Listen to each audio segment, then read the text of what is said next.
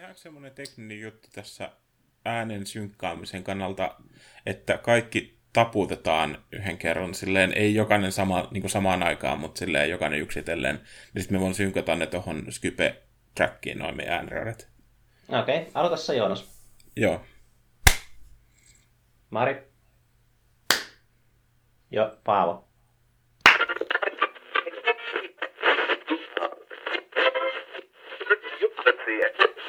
Kuka puhuu? No, mä olin kysymässä Joonaksen kuulumisia, kun me ei olla hirveästi nähty, vaikka ollaan silleen ohimennen nähty, kun mä oon käynyt esim. Lauralla joskus siellä. Niin. Mm.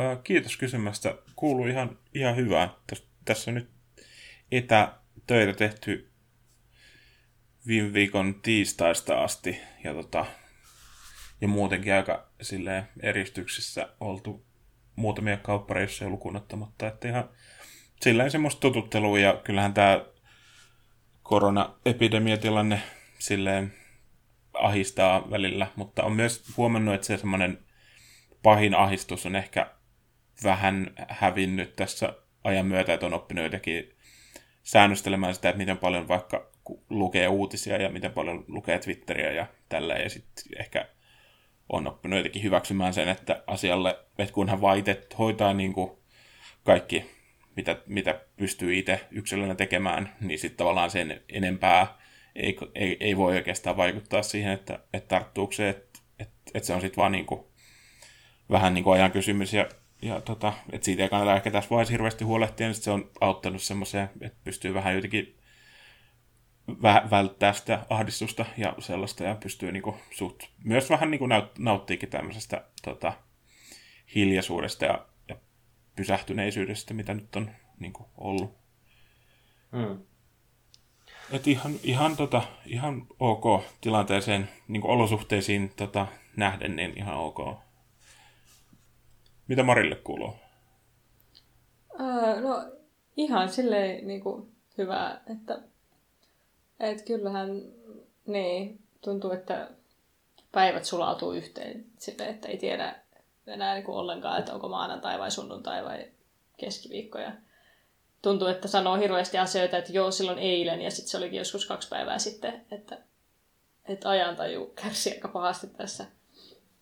tässä. Kyllä, tämä, kun, kyllä tämä korona vähän ahdistaa tai varsinkin niin kuin lähipiirissä jotain riskiryhmäläisiä ja tämmöistä, niin enemmän ehkä niiden puolesta kuin omasta puolesta. Ja eilen kävi, olikohan se eilen, aika silleen hurja juttu, kun, kun tota, mä näin unessa siis tällaisen, että Suomessa oli siinä vaiheessa todettu siis vain yksi kuollut, ja sitten mä näin unessa, tota, että kaksi peräkkäin tuli tämmöistä, että nyt on kuollut yksi ja sitten on kuollut toinen. Ja sitten mä aamulla heräsin ja mä menin Ylen sivuille, niin sitten siellä tuli ensin yksi kuollut ja sitten toinen kuollut, ja yhteensä kolme kuollutta tai silleen, että tämmöinen niin kuin, siis sattumaa varmastikin, mutta jotenkin silleen aika hurja. Mm. Et sä aiheuttanut sitä, älä huoli. En mä sitä epäile, mä mietin, mä suunnittelen jo, että vois avata jonkun ennustusklinikan. Jonkun, niin, mutta tota, ainoastaan koskemaan sitä, että milloin kuolee ihmisiä. No niin, niin tämmöinen, että ja voisi periä siitä paljon maksua tälleen nolla kuusisataa alussa numerolla. Mutta mm. No ei, no ei mutta niin. Olosuhteisiin itse nähden ihan hyvin menee ja varmaan. Mä sain itse asiassa vähän fläkkiä siitä, kun fläkkiä, eli siis ei nyt varsinaisesti tuomintaa, mutta semmoisen varoituksen läheiseltäni, koska mä kuuntelin yhden podcastin yllättäen tuolla töissä. Ja sitten mä aloin haaveilemaan, niin kuin mä joskus haaveilen, että perustaisin jonkun oman huijaussivuston. Ja sitten mä laitoin tota, sen ajatuksen Facebookiin, että voi vitsi kun houkuttaisi joku semmoinen enkeliterapiahoito, mutta jollain semmoisella omalla, omalla mausteella, että ottaisi vaan kaikkia valmiita malleja ja sitten muokkaisi siitä sopimaan itseen. Ja sitten kukaan ei tykännyt siitä tilapäivityksestä, niin kuin ja sitten mä vaan kysyin läheiseltäni, että miksi kukaan ei tykkää tästä. Ja sitten se läheinen vaan, että no sä puhut siinä siitä, että sä haluaisit huijata ihmisiä. Ja sitten mä jotenkin tajusin, että niin tosiaan sehän ei ole ollenkaan kiva juttu. Mutta jotenkin mä olin aina ajatellut, että ne ihmiset, kenellä on jo kaikenlaisia enkeliterapiasivustoja, että he näkisivät sen semmoisena viattomana huijaamisena itsekin. Mutta että ehkä nämä ei ole oikeastaan mielestä, omasta mielestään huijareita. Että se on ihan eri kategorian kusipää sitten, jos ihan tietoisesti haluaisi ottaa rahat pois ihmisiltä, ketkä haluavat enkeliterapiaa. Mm. Tuosta tuli mieleen, me joskus tunnustan joskus miettineeni, että mitä jos alkaisi tekemään just niin kuin silleen tarkoituksella ja tietoisesti jotain semmoista tosi, ää, tosi niin kuin, se, minulla tulee vaan mieleen joku ätläkkä niin kuin adjektiiviksi, mutta semmoinen niin kuin tosi semmoista tyypillistä jotain vaikka niin kuin lifestyle-tyylistä blogia tai vlogia tai jotain tommoista, niin kuin, että alkaisi tekemään semmoista, niin kuin alkaisi oikein kunnolla niin kuin larppaamaan semmoista Instagram- tai YouTube-influencerilifea. Ja sitten alkaisi tavallaan tekisi siitä, vaan hyödyntäisi kaikkia niitä tota, brand-dealeja ja, ja kaikkea tällaista. Ja sitten sitä kautta niin kuin tekisi rahaa ja tota, sitten voisi elellä muuten ihan niin kuin normaalisti. Mutta sitten aina, aina kun me miettinyt tuommoista silleen edes vähän tosissaan, niin sitten on aina tullut niin kuin hyvin nopeasti se, taju, niin kuin on tajunnut sen, että että se olisi loppujen lopuksi se olisi varmasti tosi vaikeaa ja ihan älyttömän mm. niin kuin raskasta. Ja myös se tavallaan semmoinen, että tietää toimivansa jotenkin niin kuin omia, omien arvojen ja omien, niin kuin, oman persoonallisuutensa niin kuin vastaisesti, niin sekin olisi varmaan tosi raskasta. Että minä varmaan pystyisi siihen, vaikka, vaikka just yrittäisi tarkoituksella tehdä tuommoista niin kuin mahdollisimman pitkälle vedettyä tuommoista mm. larppausta. Ja kyllähän se vie ihan työpäivän verran aina aikaa. Että onhan se monta tuntia viikossa, kun täytyy pitää yllä sitä imagoa. Varsinkin, koska jos ei se ole oma itsensä. Että sen takia varmaan kannattaa seurata sitä omaa juttua. Että jos siitä tulee jotain, niin ainakin se on A, eettistä. Ja sitten B, on käyttänyt aikaa semmoiseen asiaan, mistä tykkää. Mantra, jota kaikki me indie-ihmiset hoetaan itsellemme. Kyllä, tässä on järkeä lopulta. Tosi varmaan ihan pointtia, että, että tavallaan just pyrkii tekemään semmoisia juttuja, jotka, jotka tuntuu itselle oikealta. Et koska siitä kuitenkin tulee hyvin nopeastikin tulee se vaihe, että alkaa miettimään, että onko tässä mitään järkeä ja että miksei, että jos ketään ei vaikka kiinnosta heti alkuun, niin kuin varmaan monissa projekteissa just on se, että, että saa aika monta vuotta tehdä sitä jotain juttua silleen ennen kuin semmoinen yleinen, niin kuin isompi yleisö tavallaan edes, edes huomioi millään tavalla sun mm, olemassaolon. Mm. Niin tota, se varmaan se, että, että sit jos itse päättää tehdä semmosia, vaan semmoisia juttuja, joista itse niin kuin itse tykkää ja saa niistä jotain merkitystä elämälleen, niin sitten se myös motivoi tavallaan puskemaan semmoisen alkuvaiheen läpi. Mm. Sitten kun miettii, että onko oikeastaan kukaan tullut julkis- öö, kuuluisaksi heti, että jos otetaan vaikka joku semmoinen iso tuotantoyhtiö ja niiden maino- mainontakoneisto, niin kyllähän nekin tarvitsee kohteekseen jonkun semmoisen ihmisen, jolla on jo taitoja, että osaa laulaa ja tanssia ja kaikenlaista, että, että se ihminen on pienestä pitäen halunnut olla hyvä siinä, mitä se tekee, ja vaikka se näyttäisikin pamahtavan julkisuuteen silleen yhtä äkkiä, niin siellä on varmasti paljon taitoa takana, että se, että ihminen voi olla hyvä jossain, niin sit se ei koskaan ole niin kuin N S-kuuluisa tai rikas sen takia, missä se on hyvä, niin kyllähän sitäkin tapahtuu, mutta ainakaan koskaan ei, no en tiedä, musta on ehkä tullut vähän vähemmän kyyninen, mutta mulle ei tule välittömästi mieleen semmoisia niin kuin kuuluisia ja rikkaita kykyjä, jotka ei olisi nähnyt vaivaa sen eteen, mitä ne niin kuin on saanut. Vaikka on turhiakin niin julkkiksia, mutta onhan se koko päivä työ olla turha julkkis. Niin, toisaalta se on aika luterilainen näkökanta se, että pitää nähdä vaivaa tai, tai silleen, tehdä töitä ikään kuin joku asia eteen. Ikään, kyllähän voisi ajatella, että joku vahingossa saatua niin kuin ansaittua. Tai... Mutta te olette pystyneet tekemään etätöitä aika hyvinkin, ymmärsin. No, mikä nyt on hyvin. Mä, mulla on aika paljon rästissä kyllä kaikkia tehtäviä tuonne yliopistolle. Että vaikeaa on. Niin kuin itseohjautuvuus ei ole ihan niin kuin parhain. Ehkä mulla näitä taitoja pitäisi kehittää. Hmm. No. Minulla on silleen aika, aika semmoinen niin kuin, semmoinen tila, tai et on huomannut, että, että se oma semmoinen motivaatio ja yleensäkin se, että miten, hyvin pystyy, niin kuin, miten tuottelija on työpäivän aikana nyt etätöissä, niin se on niin kuin noussut nyt tätä, mitä enemmän näitä päiviä on ollut. Että kyllä siinä selkeästi on semmoinen totutteluperiodi, mistä ei varmaan vielä olisi päässyt kunnolla yli, että se, tota, että se niin kuin pääsee semmoiseen kunnon rytmiin ja tota, löytää ne oikeat tavat ja rutiinit ja semmoista, mitkä kuuluu, että, että mitä, mitä sit, mitkä tavallaan tulee automaattisesti silloin, kun menee työpaikalle.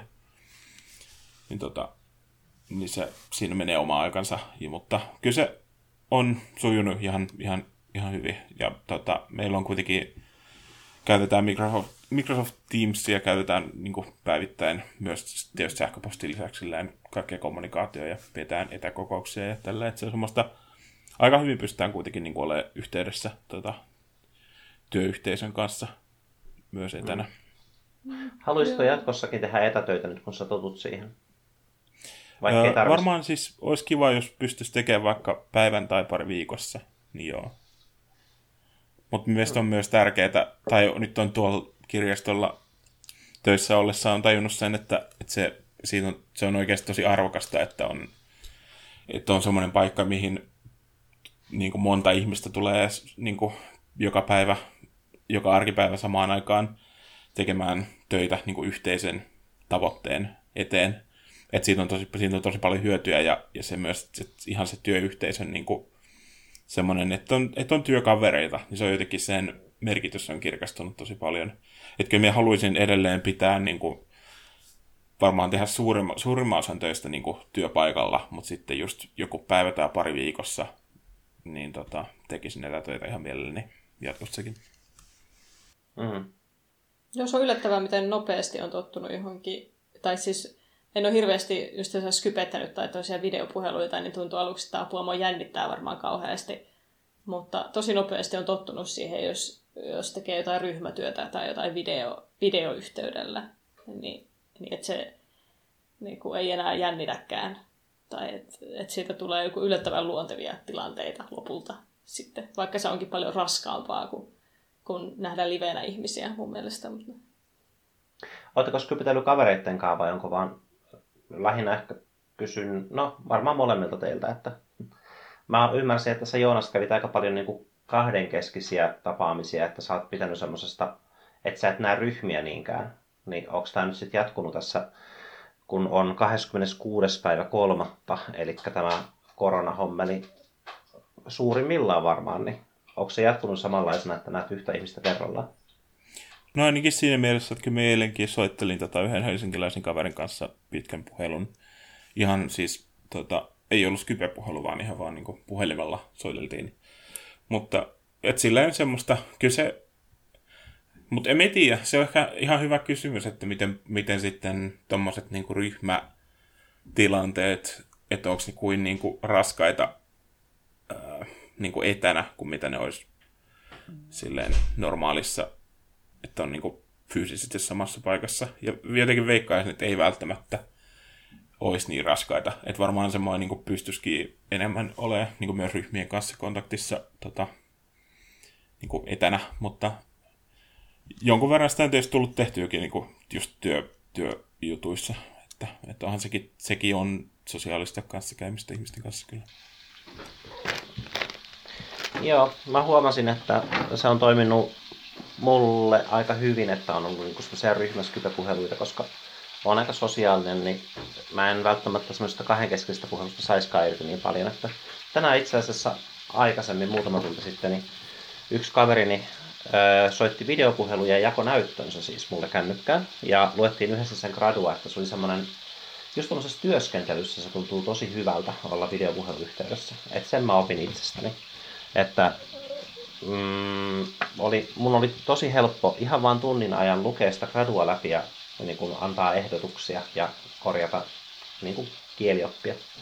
Kun taas sit, jos mä olisin livenä sen ihmisen kanssa, niin mä vähän väliä harhautuisin ja alkaisin puhumaan jostain taulusta, mikä näkyy sen seinällä tai jotain semmoista. Et mä oon ehdottomasti etätyöskentelijä, voisin kuvitella.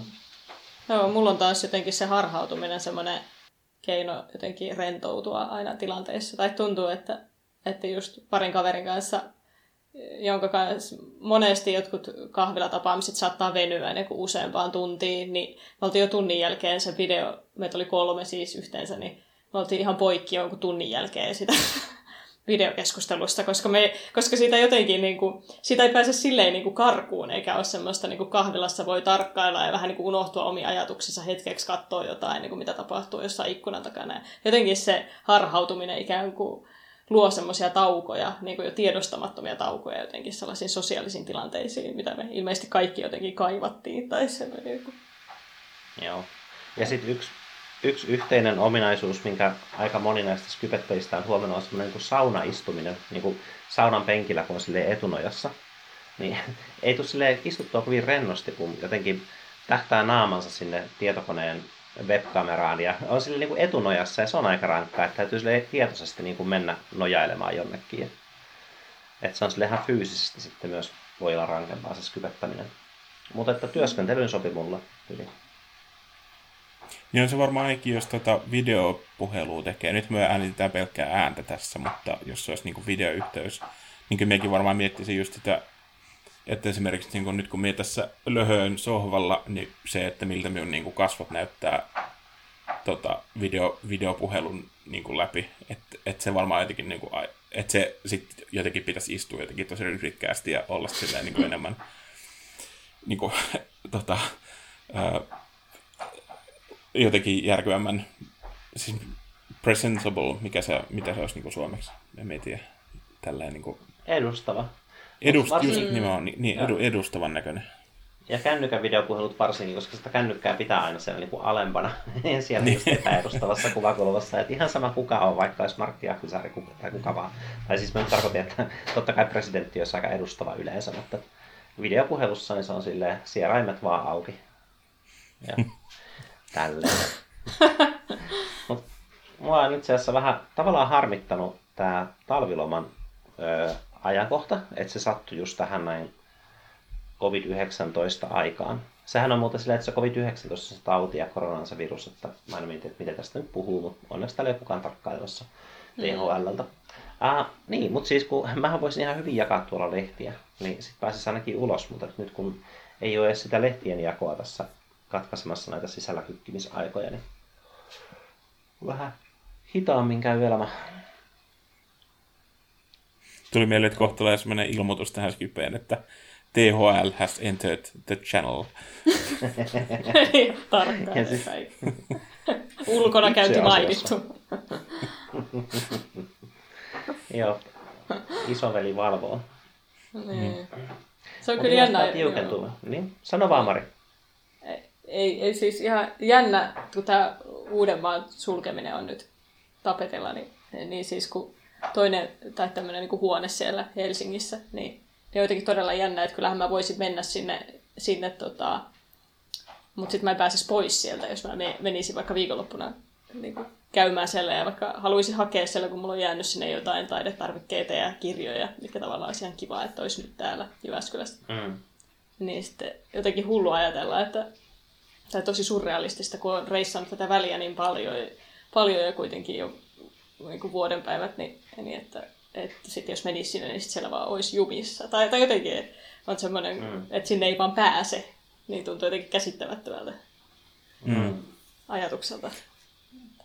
Minulla on ollut nyt, siis tota, nyt on ärsyttänyt se, kun minun ö, potterit, siis kirjat on Lappeenrannassa, ja just tämmöinen niin eristäytymisaika on hyvä aika lukea mm. pottereita, mutta et varmaan, että vaikka Etelä-Karjala ei ole vielä eristetty, niin kuin, että sieltä pääsee, sinne pääsee, sieltä pääsee pois ihan, ihan normaalisti, mutta emme varmaan muutenkaan niin kuin, siitä huolimatta en lähtisi sinne nyt, koska ei se kuitenkaan ole, niin kuin, se ei ole välttämätöntä matkustusta, niin kyllä se siinä tavallaan kuitenkin joka tapauksessa rajoittaa aika paljon, jos on yhtään niin kuin, miettiä asiaa sillään, niin. Niin kuin, yhteisön edun kannalta. Nythän olisi tilaisuus lukea äänikirjana, kun Stephen Fry on ne kerran äänittänyt sulle. Niin, niin on. Niin on. Siis on se ollut meillä mielessä, että se olisi yksi mahdollisuus. Mutta jotenkin se äänikirjajuttu ei niin paljon kiinnosta, koska minä kuitenkin minä kuuntelen niin paljon podcasteja ja sitten minä myös kuuntelen musiikkia paljon. Ja sitten tavallaan se jotenkin äänipuoli on silleen, minä, se on niin kuin jo minun kaikki siihen liittyvä tota, viihde, niin on, se on jo niinku kunnossa, mutta just kirjoja voit lukea enemmän ja tuntuu, että Potterit varsinkin, koska no, niihin liittyy semmoista lämmintä niinku nostalgian tunnetta, niin tota, just voisi olla tämmöiseen vähän stres- stressaavaan tilanteeseen just sopiva, hmm. sopiva Hei, lukukokemus. Suosittelisi jotain levyä tähän väliin. Mikä on viimeisin levy, mikä on iskenyt hyvin, koska sulta tulee aina hyvät yksittäiset levysuositukset. No hyvä kun kysyit, koska me just tuossa äh, eilen kuuntelin tota, äh, tota Frank Oceanin Blondia. Ja se on siis ollut minulla semmoinen levy, mitä minä olen kuunnellut aina silloin tällöin, niin kuin, milloinkohan se tuli, joskus ollut kaksituhattakuusitoista vai kaksituhattakahdeksantoista, en ole ihan varma, mutta kuitenkin se on niin kuin siitä asti, kun se on tullut se levy, niin se on ollut minulla semmoinen, semmoinen levy, mitä minä olen silloin tällöin kuunnellut ja yrittänyt niin kuin innostua siitä niin paljon kuin tuntuu, että kaikki muu maailma on siitä innostunut. Ja, sitten, mm. ja siinä on niin kuin ollut aina semmoisia tiettyjä biisejä, mitkä on ollut tosi hyviä. Mutta muuten se ei jotenkin koskaan kolahtanut kunnolla. Nyt taas eilen minä kuuntelin sitä tota, illalla, ja, ja se yhtäkkiä se niin kuin jotenkin iski eri tavalla kuin mitä se on aikaisemmin iskenyt. Tai että se oli, jotenkin, että se oli helpompi käsitellä se koko paketti minulle. Mm-hmm. Ja minä just mietin sitä, että, että voisiko se johtua vähän myös siitä, että nyt kun on tämmöistä niin kuin hiljentymistä, ja niin kuin, että tämä tilanne pakottaa silleen, tota, pysähtymään, niin veikkaan, että tuo levy on semmoinen levy, joka niinku, jos, jonka kuuntelu on, vaatii vähän sellaista hiljentymistä ja pysähtymistä. Niin tota, se on nyt on, se on semmoinen kiinnostava tota, uusi levy, mitä nyt on tässä viime aikoina kuunnellut. Siis uusi miulle, koska en ole sitä paljon kuunnellut, että on kuunnellut sen vain joitain kertoja. Ja miltä vuodelta se olikaan? Öö, se on kaksituhattakuusitoista ja kaksituhattakahdeksantoista. Mielestäni se on jompikumpi niistä, mutta se voi olla myös kaksituhattaseitsemäntoista, en ole varma. Mutta aika tuore tota, kuitenkin. Se ehkä voisi tarkistaa. Minä voisin itse asiassa tarkistaa samalla kuin tätä Spotify auki. Joo.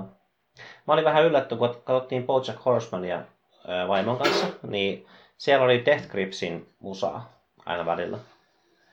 Et ihan vaan silleen, että siellä ei hirveän montaa semmoista maksettua artistia ole siinä sarjassa, että siinä on pitkälti niin kuin omaa semmoista taustamusiikkia, mutta sitten Death Grips oli semmoinen, mikä aina palasi, varsinkin yhdessä kohtaa, missä ne otti paljon kaikkia aineita ja alkoi hallusinoimaan, niin siellä oli niin kuin se yksi, yksi biisi soi sille ihan kokonaan, ettei ollut vaan semmoista pientä katkelmaa.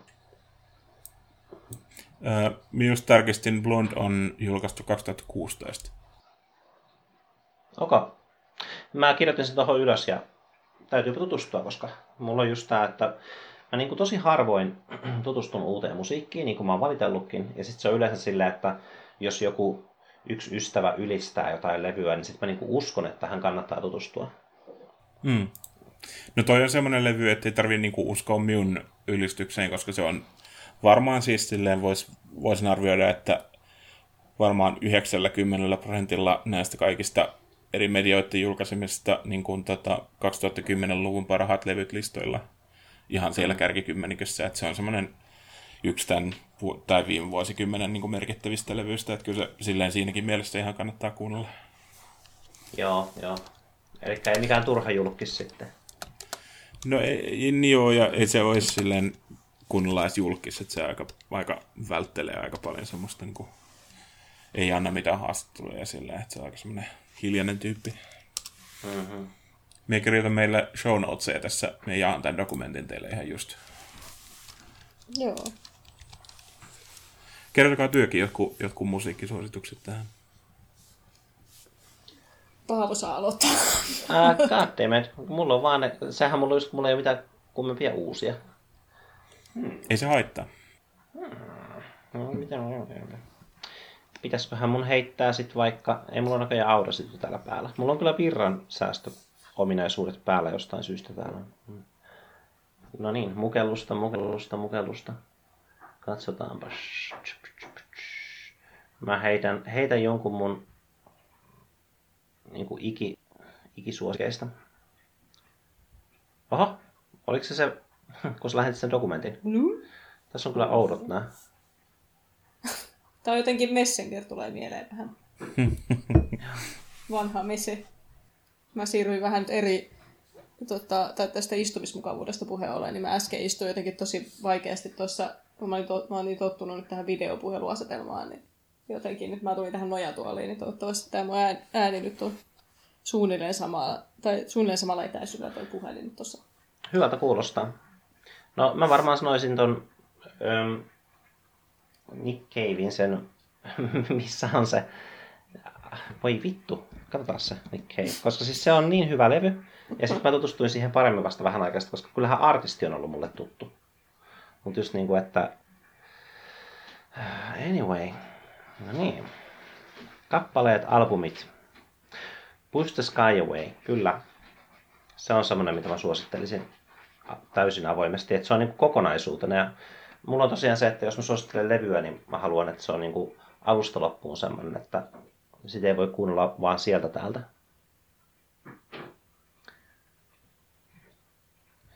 Työnnä taivas pois. Push the Sky Away.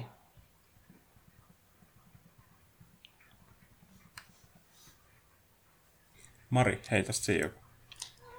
Mitä, mitäköhän mä oon nyt kuunnellut? Mä koitan muistella. Mä en viittikö mä avata tää nettiä tässä, että kuinka paljon tää alkaa syödä tätä.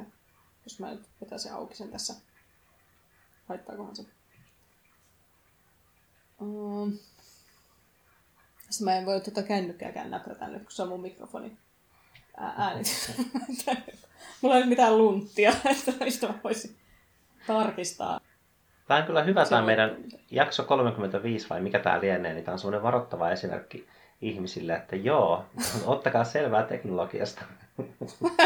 Helppohan se on istua jossain huoneessa yhdessä ja nauhoitella sitä höpinää siinä, mutta heti niin. Kun tulee tää netti tähän väliin, niin homma mutkistuu. Joo, ja huonoja kuulokkeita. Pitää kyllä hommata jotkut paremmat, tai missä olisi joku parempi mikki. Niin, tai sitten, jos meillä on jommalkummalla, milloin tai Paavalla joku nauhuri, minkä voi antaa lainaa, niin sekin tietysti auttaisi. Niin, no onhan mulla tietysti nauhuri tuolla. Siis sulla on nauhuri. Joo, joo. Meillä on kaikki Ai, nauhuri. Sehän... Me ollaan kaikki äänen ammattilaisia, koska me ollaan ostettu erikseen yli sadan euron nauhuri. Joo, siis kyllä mä oon äänittänyt aika paljon. No nyt mä oon kyllä siirtynyt tähän kännykkään, kun se on niin helppo, helposti aina saatavilla äänittää jotain biisi-ideoita ja muuta, mutta, mutta tota, mullahan on siis käsinauhuri, että... että... Sehän olisi hyvä, hyvä tälleen podcast äänittää. Niin, tämä ei by the way. Se on tuossa pöydällä. Se on tuossa pöydällä. Niin, se, se on paketissa tuolla tota, mun jonkin matikan, matikan didaktiikan monisteiden alla, niin ja, unohdin siis... se olemassa on. Munkin on vaan tossa, mä voisin potkaista sitä, mutta en mä ylety siihen kädellä, mutta siinä ei ole pattereita just. No, en ole ostanut kahden alan paristoja. Mä en tiedä, se jotenkin alkoi syömään niitä tosi paljon, että jos sen unohtaa vahingossa päälle, niin kuin silleen vaan, että virrat on päällä, vaikka se ei nauhoittaisi, niin se alkoi jotenkin tyhjentää patterit, se ei ennen tehnyt sitä. Mä en tiedä, mikä siinä on. Anyway. Mutta jos äänitetään toinen jakso jossain vaiheessa etänä, niin voidaan tätä hyödyntää niitäkin. Ehdottomasti. Niin, meidän vois up- loistava äänenlaatu. Uh. Hmm. Mulla on täällä aiheita, mistä puhua. Tai niinku, mä en tiedä, oliko teillä minkälaisia muistimia. Tämä on eka kerta ikinä melkein varmaan, kun mä laitoin jotain ylös ennen kuin aloitettiin. Niin kuin parilla sanalla vaan. No. Hyvä. Aloitetaan vielä. Minä haluan kuulla Marilta jonkun muun. Sitä mä, mä pääsin, täytin tätä hiljaisuutta kuolutta ilmaan. Ei, suosittele pärkää. uh, mitäköhän mä nyt suosittelisin? Mitä mä oon edes kuunnellut? Musta tuntuu, että nyt kun ei, ei tule niin paljon käytyä ulkona, niin tulee jotenkin kuunneltua musiikkia vähemmän. Tai, tai että tuntuu, että se musiikin kuuntelu monesti varsinkin Helsingissä liittyy siihen, että matkustaa metrolla ja kävelee ulkona. Ja... Niin nyt yhtäkkiä kökkiässä täällä sisällä, niin, niin jotenkin paradoksaalisesti ei tule kuunneltua niin paljon musiikkia. Et mikä ehkä sopisi jotenkin tähän tämmöiseen äh, koronamelankoliaan, voisi olla joku... Uh, mikä se ambient-bändin nimi oli? Siis, mulla on se levykin tuolla... Hei, mulla on tuolla levyjä tuolla niinku fyysisiä C D-levyjä. Oh my god!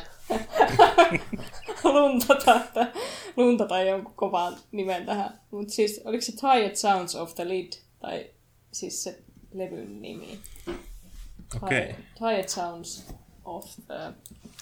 En mä nyt vitti lähteä tästä nojatuolista, mutta... Miksi se on Ää... hyvä levy? Ää, siis, siis se on tota... Ää, se on jotenkin semmoinen, semmoinen unenomainen ja ahdistava samaan aikaan. Että mä hirveän usein sitä kuuntele, koska siihen, siinä on jotain semmoista, semmoista tota, jonkinlaista joku kireetä melankoliaa. Tai, tai joku, joku siinä on semmoinen, semmoinen mutta se, se tota, niin, niin tuli mieleen vaan tästä, tästä jotenkin tunnelmasta, mikä, mikä nyt niin maailmanlaajuisesti vallitsee tai jotenkin sellainen. Mm-hmm. Mut. Voiko sen levyn nimi olla Tired Sounds of Stars of the Lid? Joo, joo. Yeah. Stars of the Lid, okay. Se on se bändi varmaan. joo, joo, okei. Okay. Musiikkitietoja. Luotetaan show notesihin. No, mäkin itse asiassa just etsin se Spotifysta ja mä katsoin, että täällä on ylimääräinen sana, toi Stars on siinä välissä. Mutta joo, ihan ainakin joo. Toi jää mieleen nyt sitten, koska se on aika kieliopillisesti outo nimi. Joo, tired, joo, tired Sounds of the... Ei kun Tired Sounds of the Stars of the Lid, niinkö? Mikä se on? Of, uh, sinne, the sinne, siirryt sinne alkuun, eli The, the Tired Sounds, sounds of Stars, stars of the Lid. Mari, sä suosittelit tätä, sun pitäisi niin, tietää. Mä, suosit, mä omistan sen niin kuin fyysisenä C D-levynä myös. Siis se on hieno, hieno semmoinen syvä ja melankolinen ja ahdistava levy jollain tavalla. Mut, mm. joo. No, mut... Ehkä se sop, niin, sopii tähän toisaalta, kun eikö ihmiset nyt... nyt tota, jotenkin oudosti tykkääkin katsoa kaikkia, kaikkia tota pandemia-elokuvia tai kaikkia tämmöisiä dystopisia.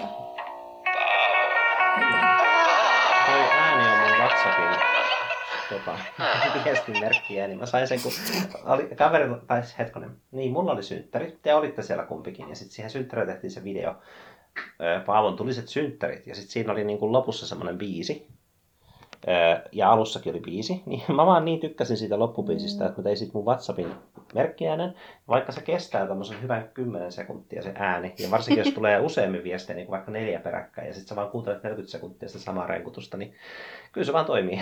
Mä en ole luopunut siitä vielä. En tiedä, kuulitteko te ton? Kuulin jotain. Kuullut, joo. joo. Okay. Se oli jännä se, kyllä se tuliset synttärit, tai mä ootin, että nyt Nyt pääsee kuulemaan jotain mehukkaita juttuja Paavosta, mutta sitten mä tiesin kaikki vastaukset niihin kysymyksiin jo. Joo. No, mutta se oli hyvin toteutettu kyllä. Että se, oikein... oli, se oli tosi hyvä. Se oli hauskaa. Ja mä oon jälkikäteen ajatellut sitä, että se on semmoinen kerran elämässä kokemus ihan siksikin, koska toi, toi, toi, se Hot Ones-tunne, mikä siinä tulee, minkä näkee aina niillä osallistujilla, että ne niinku yllättyy jossain vaiheessa, että onpa vaikea puhua ja onpa vaikea keskittyä ja kaikenlaista. Niin mulle tuli se, niin just, just silleen niin kuin mä olin nähnyt sen monta kertaa telkkarissa. Ja mä tiedän, että se ei niin kuin, mä en pystyisi saamaan sitä samaa yllätyksen tunnetta uudestaan, semmoista hämmennystä siitä, että miksi tää on näin vaikeaa. Ja mä oon tosi iloinen siitä, että se tapahtui. Että kiitos, kiitos kaikille ja varsinkin Joonas sulle, kun kysyit. Joo, sen myös sen, sen hämmennyksen tunteen huomasi. Mehän siis olin siinä, niin kuin esitin... Sean Evansia siinä, tota, eli sitä Hot Onesin haastattelijaa, niin tota, sen huomasi myös sen hämmennyksen tunteen. Minulla, minulla sitä ei kerännyt tulla, koska minä en syönyt niitä kaikkia vinksejä ihan sinne tota, loppuun asti, mutta tota, Paavon naamasta ja mu- olemuksesta sen kyllä heti huomasi jossain siinä. Olisiko se ollut seitsemännen tota, seitan palan kohdalla? Joo, tuli siellä seitan vinksejä. Mutta tota, se oli kans, että jokaisen keho reagoi vähän eri tavalla semmoisiin niin kuin äärimmä... No, ei voi sanoa äärimmäisiin tulisuuksiin, mutta vähän ne on aika siellä up there niin sanotusti. Koska mulla tosiaan tuntui niin kuin, aika, aika kylmältä naama, mutta sitten kaveri sanoi, että mulla oli semmoinen niin kuin punainen neliö otsassa. Niin kuin, että pieni alue mun otsasta oli niin kuin eri värinen selkeästi vähän aikaa. Mutta sitten meni jotain puoli tuntia, niin mä olin palautunut ihan normaaliin. Että en mä edes, mulle ei edes tuli silleen suu kipeäksi siitä, että... Mun täytyy kyllä sanoa, että on paljon parempi tapa syödä tulista ruokaa silleen, että sitä on niinku pisara jossain, kun että tilaa intialaisessa semmoisen niinku puoli kiloa jotain ruokaa ja sitten se on niinku kauttaaltaan vähän tulista. Niinku se, että on tosi paljon vähän tulista, niin sotkee elimistöä mun mielestä paljon enemmän kuin se, että on tosi tulista ihan pikkuriikkisen. Et sen mä opin. Ja on siitä lähtien, niin mä oon aina toisinaan kun syyä ruokaa, kun sain samalla synttärilahjaksi siinä niitä kymmenen erilaista varmaan, niin tota... Olen aina heittänyt tipan sinne tai tänne ja nauttinut sitten elämästä. Hmm. Pitää nyt varmistaa, että onko Mari vielä once. linjoilla. Joo, on, on. Hyvä, joo. Ei hylätä kaveria. Ehkä Hot Onesin voi myös pistää show notesiin, ehkä kaikki ei tiedä sitä. Vaan joo, laita vaan, niin, jos sä oot siellä ai. Dokumentin puolella. Voi hyvänen aika. Minun pitää nyt olla kirjurina myöskin. Sinne voi kaikki lisäillä jotain. Jos ihan. No, uh, mitä, ajattelin kysyä, että mitä te olette muuta tehnyt nyt tässä tota, uh, korona-aikana, kun on ollut ehkä enemmän aikaa kuin millä välttämättä, millä löytyisi mitään käyttöä, niin mitä kaikkea tekemistä te olette keksinyt? No, mulla on parikin juttua. Mä itse asiassa laskelmoin tuon mun talviloman, niin mä ajattelin, että aika avoimesti voisi filosofista puolta avata tuosta vasektomiasta, koska se on kuitenkin semmoinen niin kuin elämän suuntaan vaikuttava päätös, mistä mä oon huomannut, että sillä on aika, aika niin kuin positiiviset, semmoiset elämänmyönteiset öö, fiilikset tuottanut. Et mä olin hakenut siihen varmaan kolme vuotta sitten ja sain semmoisen jonon, missä ne, niin kuin, ne maksaa siitä suurimman osan, että kolme neljäsosaa sen operaation hinnasta niin korvaa toi Kes- Keski-Suomen terveydenhuolto. Ja sitten kun siinä kävi itse asiassa eilen, niin välittömästi ensimmäisessä liikennevaloissa vaan tuli semmoinen olo, että vau, nyt joka kerta tästä eteenpäin elämässä, kun mä näen jossain vastasyntyneen tai pienen lapsen, niin mun ei tarvitse mitenkään perustella itselleni, että miksei minulla ole tuollaista, tai että jos joku kysyy, niin mitä mä vastaisin. Voi olla vaan silleen, että ei pysty, ei oo, ei tuu. Ei oo, ei siis tuu. Eikö se ole joku biisi, se joku joo. iskelmäbiisi? Joo, se ei oo, ei tuu. tuu. Ystävämme laulaa sen, Ystävämme laulaa sen monesti karaokessa, tai on laulanut monesti. Ei se niinku saman illan aikana sitä laulaa. Joo, mutta siis se voin suositella kaikille niin kun semmosena, että jos tuntuu ole, että on varma, niin se on ihan hyvä, jos on varma siitä, että haluaa tai ei halua lapsia tai jotain, jos niin kun se riittää niin kun mielenrauhaksi. Mutta mun täytyy kyllä sanoa, että semmoinen konkreettinen ää, potentiaalin poissaolo lasten hankkimisesta, niin se on, se on kyllä ihan erilainen tunne vielä. Et mä en ole mm. kyllä kuullut, mä en hirveästi tunne ihmisiä, jotka olisi käynyt vasektomiassa tai muuten sterilisaatiossa niin kuin silleen ihan vaan siksi, että ovat päättäneet. Niin mä en ole sit hirveästi voinut vaihtaa noita ajatuksia. Niin mun piti aika paljon vaihtaa ajatuksia just niin kuin äitien ja isien kanssa tässä viimeisen muutaman kuukauden aikana. Että mä koitin silleen kuulostella, että mikä toi juttu nyt oikein on. Koska kyllähän mä tiedän sen, että se on semmoinen tosi sisäsyntyinen juttu meillä nisäkkäillä. Että sen lapsen nyt vaan haluaa ja sitten on vaikea selittää mitenkään muuten kuin, että se on vaan niin kuin semmoinen hyvä juttu ja sen vaan tietää. Sitten to, koitin tavallaan saada semmoisesta nisäkkään perusolemuksesta kiinni tässä muutaman kuukauden aikana ja ö, just niin kuin jutella aiheesta vasta, vasta lapsia hankkineiden kanssa, mutta ö, täytyykö sanoa, että eniten olisi ollut varmaan hyötyä just niin kuin lukee vasektomiassa käyneiden kokemuksia, mutta niitä ei hirveästi tullut vastaan, vaikka mä googlettelin.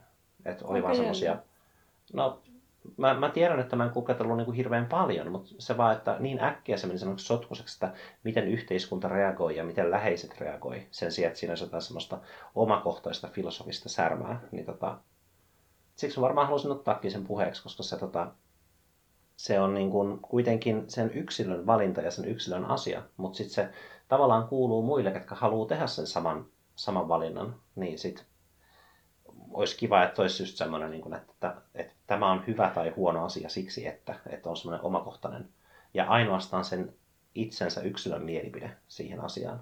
Niin, että semmoisia olisi kiva lukea enemmän. Tai olisi ollut kiva lukea enemmän, että niihin sotkeentui tosiaan tosi usein kaikki niin kuin läheiset ja kulttuuri ja just kaikkea tämmöistä. Ja, niin, ettei tavallaan ole semmoista, että, mm. että, että no, tämä on hyvä tai huono asia, koska joku, joku ö, muu taho tai ylempi voima sanoo näin, vaan että, että pelkästään vaan, että, että miten se on vaikuttanut omaan elämään. Joo, niin siis termejä, mitä voisi luetella, olisi niin kuin ekologisuus, väestön, väestön kasvu ja sitten toisaalta niin, ty, työllisen, mikä se onkaan, työikäisten määrä, niin kuin, että jos se laskee, se on huono juttu. Ja on niin kuin kaikkea tuommoisia isoja maailman kattavia käsitteitä, mitkä ei oikeastaan liity siihen, miten ihminen päivästä päivään kokee elämänsä ja minne sen oma elämä on menossa. Ja tässä just tämän koronan aikana niin on huomannut kyllä senkin, että mä just tänään näin, tämä nyt ei enää liity niin vasektomiaan, mutta se liittyy siinä mielessä, että miten yksilö kokee sen oman toimintansa suhteessa muihin ihmisiin. Niin Mä näin sen matemaattisen mallin ja varmaan linkitinkin sen. Mä pistän sen tähän, laitan sen tänne tota, show notesihin. Elikkä siinä matemaattisessa mallissa näytettiin, miten jos tätä loivennusta, käyrän loivennusta tekee riittävästi, niin sitten tietty osa väestöstä, kun muut ehtii jo paranemaan ja saamaan immuniteetin, niin osa väestöstä täytyy koskaan koskettamaan edes tämä tartunta. Yeah. Ja se Joo, on me ollaan se varmaan katsottu sama video, number five video. Just number five, se oli, se oli tosi hyvä, koska siis se muutama sekunti siinä, kun se jatkoi sitä käyrää sinne eteenpäin ja näytti, että kato, nämä kaksi käyrää ei kosketa edes toisiaan, niin se, se niin kuin, ö, vahvisti mulle sen, miten järkevä asia tämä on. Kun tosi monet on silleen, että no, pitää pysyä kotona, onpa tylsää, kun käsketään pysyä kotona ja täytyy nyt tehdä mitä muut haluaa. Mutta sitten kun näkee sen matemaattiselta kannalta, niin näkee vaan, että se on N S Jumalan tosi, että ei se vaan muutu siitä. Se ei ole, se ei ole, se ei ole keskusteluasia, vaan se on, niin kuin, se on puhtaasti meidän ulkopuolella ja me voidaan niin kuin kokea se yksilöinä eri tavalla, kun me nähdään se matemaattisesti, että voidaan yksilöinä ajatella olevamme tosi niin kuin perillä faktoista ja niin, you know. Eipä, eipä siitä sen enempää, että mä voin siirtyä pois vasektomia-aiheesta. Ei siis, kerro, se on ihan kerro, kiinnostava niin. aihe.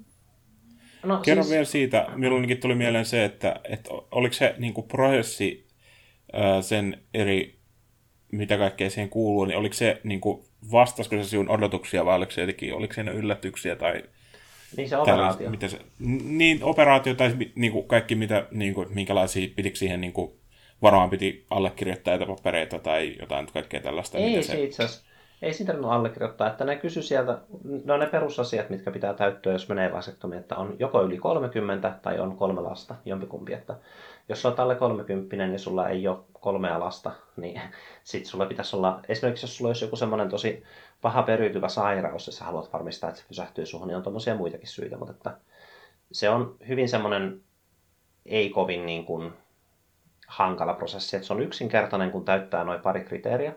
Ja sitten sen jälkeen se just kysyi vaan, kun mä kävin hakemassa reseptin kipulääkkeille, mitä ei sit onneksi ole hirveästi kyllä edes tarvinnut, että enkä mä ottanutkaan tarvitsevani, niin, niin se just kysyi silleen pari tietoa, että mikä sun työ on ja ootko naimisissa. Ne menee semmoisen niin kuin tilastointiin just, että kun avaa Wikipediaa, niin sit siellä on ne tilastot, että tällaiset ihmiset ja näin monta ihmistä on ottanut vasektomia. Mutta oli hyvin vaivaton. vaivaton prosessi ja mä olin varautunut siihen silleen sopivalla tavalla, että silleen, ää, no anyway, ei sitä prosessista sen enempää, koska voi mennä niin kuin liian yksityiskohtaisesti, siis on niin kuin silleen ehkä epämukavaa.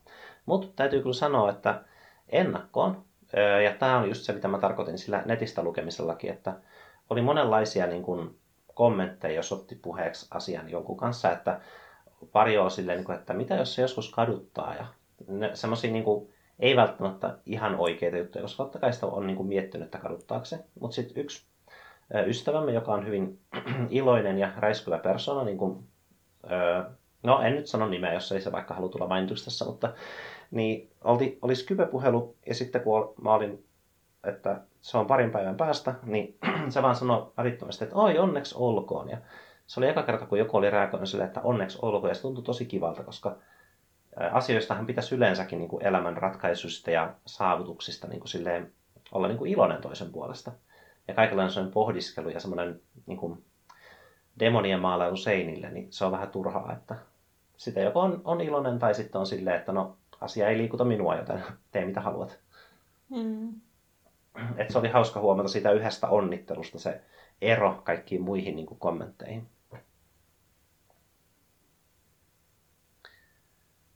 Joo.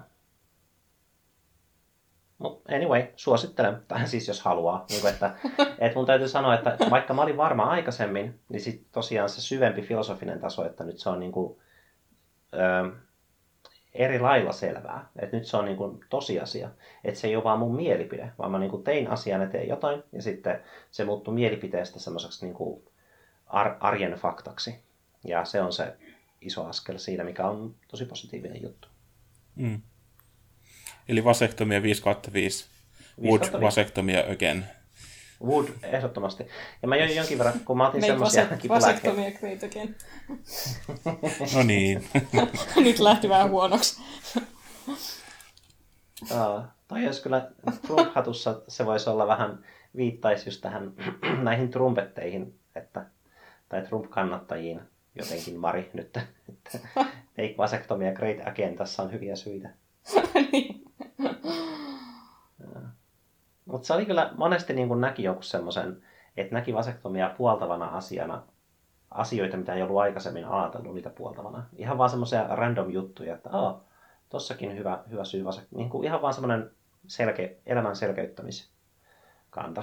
Että aika usein siihen liittyy just niin kun ongelmat, mitä ihmiset kohtaa, kun niiden sosiaaliset, sosiaaliset struktuurit niin kun muuttuu lasten hankkimisen myötä ja niin kun ennakoimattomat olosuhteet ja kaikki semmoinen. Ja mä tiedän, että ne on osa elämää ja ne, on, niin kuin tekee, ne rikastuttaa elämää. Mutta mulla on vähän semmoinen yksilökeskeinen ajattelu, että mä pyrin rikastuttamaan elämää niin kuin semmoisella tosi puuhastelulla, semmoisella vähän sisäänpäin kääntyneellä puuhastelulla, kuitenkin ollen hyvin sosiaalinen. Onko mun ääni tosi käheä? Mä en kuule oikein omaa ääntäni. Kuulostaa hyvältä. Kuuluu ihan Paavon, Paavon ääni. No okei, okay. Mulla on tämmöiset kuulokkeet, mitkä sulkee. Paavo, Paavo, Paavo. Se, tosin nimetön siili täällä show notesissa. Mäkin olen nyt täällä show notesissa, mutta mä en näy tuolla. Vaikka äsken vilahti joku nimetön Dumbo mustekala. Ehkä se oli sitten minä, mutta kyllä meillä näkyy tota, äh, niin, no ilmeisesti Paavo on sitten Anonymous Hedgehog ja sitten on Anonymous Hyena on sitten toinen. Ai. Hyena. Voi ei. Mikä me joo nä- näkyykö meiltä siellä? Sä oot vaan Joonas Puuppo. Joo, aika tylsää. Asiallista. Mut mun listalla on toinenkin äh, ei niin henkilökohtainen asia, mistä puhua. Jos, mut puhuisiko joku muu jostain sillä välin? Tämä, ei niin, että meidän ohjelma olisi koskaan ollut sellaista monologien vaihtoa, mutta se on vain jotenkin, että jos itsellä on joku aihe ajankohtainen, niin siitä tulee puhuttua itse eniten. Mari, kerro siihen, mitä sinä olet tehnyt viime aikoina. Uh, no mitä, mitäs mä...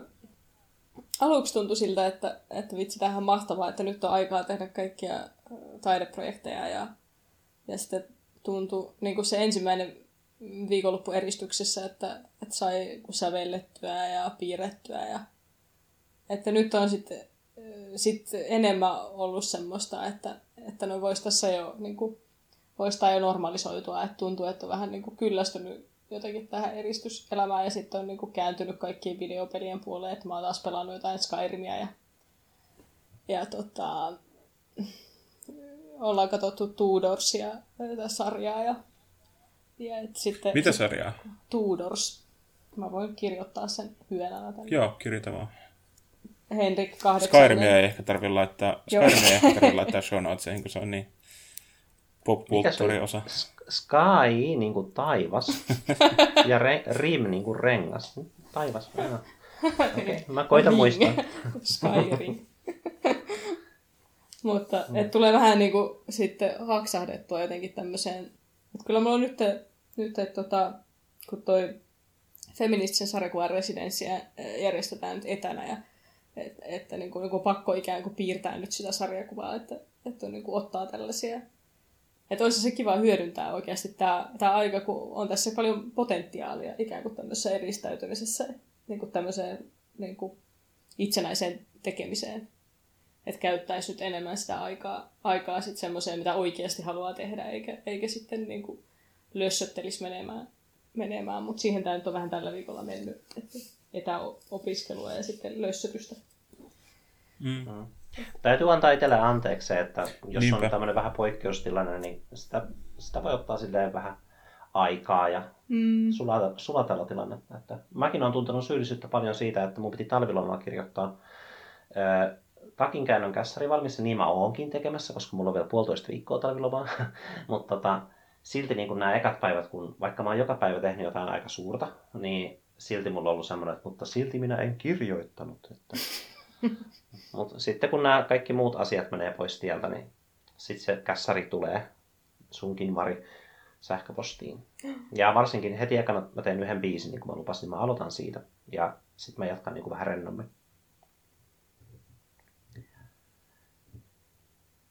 Joo, joo. Mites, mites Joonas? Öö, miekään en ole tehnyt mitään ihmeellisen, tota, mitään erityistä. Siis silleen me on editoinut, ja niin saatiin Pimeälaatikon seitsemäs jakso julkaistua viimeinkin. Hei, onneksi olkoon. Kiitos. Mä ajattelinkin heti kuunnella sen, kun tulee semmoinen taas ajeluaika. Joo, minä uskon, että se, se varmaan, se, se haasteltava on kyllä tosi semmoinen äh, persona ja semmoinen tosi, että sitä varmaan niin kuin veikkaan, että sitä on mukava kuunnella, ihan vaan vaikka mm. ei kiinnosta se aihe. Äh, mutta se, se oli semmoinen iso juttu, mikä oli kiva, että saatiin se pyöräytettyä taas niin kuin eteenpäin. Ja nyt on, on just editoinut kahdeksatta jaksoa. Meillä on siis vielä kolme semmoista jaksoa nyt, niin kuin, tota, mitä ei ole vielä julkaistu, mitkä on kaikki niin kuin, äänitetty, mutta ei ole vielä kaikki editoitu, eikä niitä oh. videotiisereitä tehty, eikä tällainen. Tota, se niin kuin kahdeksas jakso on nyt työn alla, ja et se, on, se on ollut semmoinen juttu, mitä tässä on ehtinyt tekemään. Joo. Sittenhän tota, se onkin kausi, jos on kymmenen jakson kausi. Niin, niin jos haluaisi tehdä silleen. Me tiedä, miten, minkä, meillä on kyllä, haettiin apurahaakin siihen itse asiassa nyt tota... Öö, toukokuussa vissiin pitäisi tulla niin kuin, tieto siitä, että saatiinko sitä, mutta, mutta silleen, että kyllä sitä on tarjous jatkaa. Ja, ja tota, ainakin nyt, meillä siis viime vuonna loppuvuodesta meni silleen, että se on tota, ää, tyyppi, jonka kanssa me teen tätä Pimeälaatikkoa, Joona Sahtikallio, niin oli tota, ää, vaihdossa tuolla ää, Liettuassa, ei kun, ei kun mm.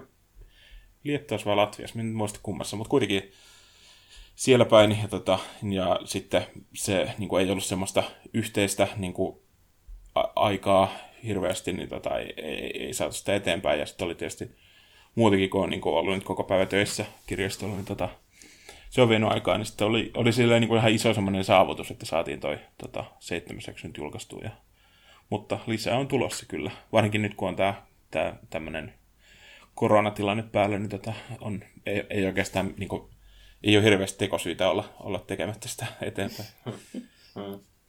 Ja sitten on äh, kuunnellut aika paljon musiikkia. Just se Frank Oceanin Blonde on yksi levy, mitä on, on tullut kuunneltua. Ja, ja mm, podcasteja silleen...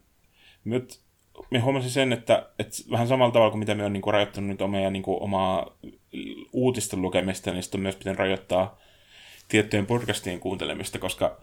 Koska tämä on maailmanlaajuinen tilanne, niin, tota, niin kuin vähän kaikissa podcasteissa me puhutaan koronasta jollain tavalla. Ja mie en hirveästi niin kuin, viittisi kuunnella sellaista puhetta, koska mie huomaan kuitenkin sen suoraan sen yhteyden niin kuin siihen, että miten paljon se minäkin päivänä ahdistaa. Niin, tota, olen rajoittanut sitä niin kuin podcastien, uusien podcastien kuuntelemista, mutta sitten olen kuunnellut esimerkiksi Hello Internetin vanhoja jaksoja sillä ihan ekasta episodista lähtien. Ja se on ollut kivaa. Aha. Miten kauan ne on tehnyt? On niitä, on niitä, on niitä joku reilusti päälle sata jaksoa nyt. Ai siis niin vähän itse asiassa, Hello Internet. Eli se on ilmeisesti jotain niin neljä vuotta vanha? Jotain semmoista, joo. Okei, okay. Mä ajattelin, että se olisi ollut pitempi aikana. Mm. Eikö se ole ollut kuitenkin olemassa koko ajan, kun me, me ollaan oltu olemassa tässä, tai niin kuin sivupolkuja? Niin, kyllä varmaan joo, about, joo. Me ollaan oltu olemassa, kuulostaa niin kauhealta. Tämä on tämä viides vuosi. Niin. Ja sitten äh, sen lisäksi on vielä noista videopeleistä, niin mekin on tota, Sekiroa on tullut, pela, tullut pelattua edelleen jonkun verran, ja, ja sitten tota, on ajellut Eurotrack-simulaattorilla ympäri Eurooppaa, ja samalla kuunnellut, tota, kuunnellut podcasteja ja musiikkia. Mm. Se on ollut tosi rentouttavaa, koska jotenkin varsinkin nyt, kun on, tuntuu silleen, että et, niinku, liikkuminen myös ihan niinku omalla paikkakunnallakin niin on aika, aika rajallista, vaikka nyt ulkoilla pystyykin, mutta silleen kaikki semmoinen sosiaalinen kanssakäyminen on rajoitettua, niin jotenkin se, että pystyy tuommoisessa virtuaalimaailmassa niin kuin liikkumaan vapaasti tota, pitkin Eurooppaa, niin se jotenkin aika, aika toimii yllättävän hyvin tämmöisessä tilanteessa, että suosittelen kaikille. Mm.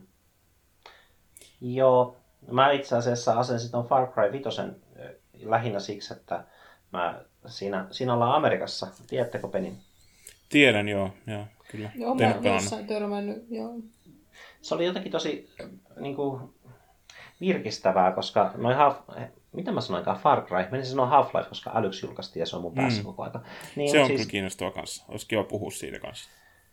Puhutaan kohta. Mutta siis joo, se jo. Far Cry viisi, kun siis sen pelimekaniikkahan on semmoinen, että sä Amerikassa ja siellä on semmoinen alue, minkä on ottanut haltuunsa kultti, ja sit sun pitää niin kuin, voittaa tää kultti. Mutta aina kun sä aloitat pelaamaan, niin siinä ei ole semmoista selkeää yhtä tavoitetta, mikä pitäisi tehdä. Ja vielä vähän erilainen kuin Skyrimissa, että sinne ei edes ole silleen niin kuin N S-tehtävä karttaa semmoista niin kuin listausta, vaan se on enemmänkin, että sä oot jossain, sit sä lähdet kävelemään jonnekin päin, ja mitä tulee vastaan, niin se on se sun tehtävä. Ja se yleensä kyllä edistää niin kuin sitä pelin juontakin eteenpäin, että kaikki liittyy kaikkeen, mutta että se on semmoinen niin tietty vapauden tunne siinä, että sä voi hiihtää vaan menemään siellä. Ja sitten myöskin se, että se on kerrankin, että se ei ole viidakossa tai aavikolla tai Indonesiassa, vaan se on vaan niin kuin mäntymetsässä hyvin sille Suomen leveysasteilla, niin se on tosi mukava kerrankin. Mm. Niin eikö se vissiin paikallisesti jonnekin jenkkien tota Montanaan muistaakseni? Joo, leveysasteet on aika samat kai sitten. Tai ainakin kasvillisuus. Et monestihan vaikka leveysaste ei ole sama, mutta jos on niin kuin sisämaassa tai rannikolla, niin se voi vähän vaikuttaa siihen, että kasvillisuus vaihtelee. Anyway, mutta kävi myöskin ilmi se, että vaikka se on ihan viihdyttävä peli, niin mä lähinnä ostin sen, koska mä olin rakentaa uutta tietokonetta. Ja sitten kun mä näin, että hyvä, se pyörii tosi hyvin tässä, niin sitten mun tavallaan kiinnostus loppui siihen vähäsen, koska mä olin, että nyt kun mä tiedän, että se pyörii hyvin, niin mun ei tarvitse enää pelata sitä niin paljon. Että mä oon vähän tämmönen teknofiili. Et tota. Mun, öö, niin, mun itse asiassa toi toinen aihe, mistä puhua, olisikin ollut just niinku pelikoneen rakentaminen itse. Että pitkästä aikaa tein silleen, että mä tilasin osat ja kasasin ne, ja siinä meni yksi ilta vaan. Että silloin Mari, kun meillä oli se palaveri, ja mä aloin, avasin siinä niitä bokseja samalla. Mm. Vähän niin kuin, että on jotain tekemistä samalla katsoa muutakin kuin teidän naamoja, koska muuten mä en pysty keskittyä. Niin, niin sitten sen saman illan aikana mä sain ne kaikki kasaan ja pyörimään ne Windowsit ja kaikki ohjelmistot paikalleen. Ja se oli oikeasti niin kuin yllättävän nopeeta. Et mä olin varautunut siihen, että jonkin osan kanssa tulee joku este tai mä pistän jonkun piuhan väärään paikkaan. Mutta ne on nykyään niin hyvin niin kuin merkittyjäkin, että niissä, minne se piuha laitetaan, niin niissä lukee kummassakin päässä, että Reset, reset-napin piuha on tämä ja reset-napin paikka on tämä. Ja se siitä. Suosittelen kaikille, koska toi kone on tosi mukautuvainen, että heti aluksi kun mä laitoin sen päälle, niin tuulettimet tuntuu olevan vähän jotenkin, se niin kuin piti kovempaa ääntä kuin mä olisin halunnut. Ja, niin sitten mä vaan menin BIOSiin ja jokaisen tuulettimen voimakkuus käyrän säädin erikseen, että ne niin kuin alkaa pyörimään nopeammin vasta kun se kone käy jotain niin kuin kuusikymmentä seitsemänkymmentä astetta. Ne oli tosi, tosi muokattavissa. Ja sitten se on niinku täysin äänetön kone ihan vaan siksi, koska ei niin, että se olisi kaupasta koskaan tullut täysin äänettömänä, koska aina säätää ne kuitenkin jonkin verran tuulettamaan varmuuden vuoksi, jos se on vaikka semmoisessa jossain hyllyssä tai muualla. Niin, mutta sitten jos ne voi itse säätää alas, niin sitten se kone on täysin äänetön. Mm. Ja onko se, siellä on varmaan myös tota S S D-kiintolevyä, että se ei ole tota... Joo, viisisatainen. Joo, että siellä ei pyöri mikään... Sehän monesti pitää myös sitten ääni, ääntä koneessa, jos, jos on kova levy, mutta, mutta jos se on S S D, niin silloinhan se on tota, hiljainen. Joo, S S D:den, jotka on siis Solid State Drive, ää, niin niiden hinnat on tullut niin paljon alas, että mun mielestä kenelläkään ei ole enää tarvetta ostaa edes H D D-levyä ykköslevykseen. Mm. Niitä voi sitten tökkiä ulkoisiksi kovalevyksi niin paljon kuin haluaa. Mm. Minkä takia hommasit uuden koneen? Ihan päivittääkseni, että kun mä teen tuota videoeditointia, niin tuossa on nyt kuusitoista gigaa aika hyvää muistia, mutta mä aion vielä ostaa siihen toiset kuusitoista gigaa, niin sitten kun alkaa editoimaan tuota seuraavaa leffaa kesällä ja syksyllä, niin käy vähän joutuisammin, koska yllättävän paljon työaikaa menee siihen, että ottaa renderöimistä ja tiedoston tallennusta ja avaamista. Niin se on oikeastaan... Se on niin kuin yksi, jos sä editoit vaikka neljä tuntia päivässä, niin sit siitä menee semmoinen niin kuin reilu puoli tuntia noihin, noihin, mihin ei tarvitsisi mennä, jos sulla olisi vaan riittävän nopea kone. Mm. Niin videoeditointikaan on just se, niin kuin eniten ehkä, tai johonkin ehkä sit anima- animaatio varmaan kanssa vie aika, aika paljon tehoa, mutta tota, joo. Se on varmaan aika semmoinen videoeditointi, aika semmoinen, että se vaatii niin kuin koneelta jonkun verran. Mm. Ja vaikka ei pelaiskaan, niin silti niin se on aika hyvä semmoinen benchmark, että jos kone pystyy pyörittämään jotain tosi viimeaikaista raskasta peliä, niin sitten tietää, että sillä voi tehdä kaikkea muutakin. Niin huoletta. Eihän siinä. Ja sit vastin... Siis itse siis tota, vanhaltko näiltä jotain komponentteja siihen uuteen, vai onko kaikki uusia? Mä itse asiassa hyvin, tie... hyvin itsetietoisesti niin ostin kaikki uudet osat. Et mä ostin okay, viime syksynä tarjouksesta näytönohjaimen ja virtalähteen, ja sitten mä jäin odottaa, että muitakin juttuja tulisi tarjoukseen. Sitten mä tajusin, että miksi mä tässä ootan, että mulla on, mä oon puoli vuotta ottanut, että näkyisi tarjouksia. Sitten mä vaan mm. niin kun rykäsin silleen, että mä tota, etsin semmoisen sivuston, missä on niin kun esimerkkikoneita, ja valitsin niistä mieleiseni. Ja sitten yksi tärkeä osa, mitä ihmiset ei välttämättä ajattele, paitsi tietenkin jos niin kuin kasaa koneita, niin mä ostin tosi tilavan kopan. Että toi on tosi paljon korkeampi ja leveämpi koppa kuin mitä normaalisti.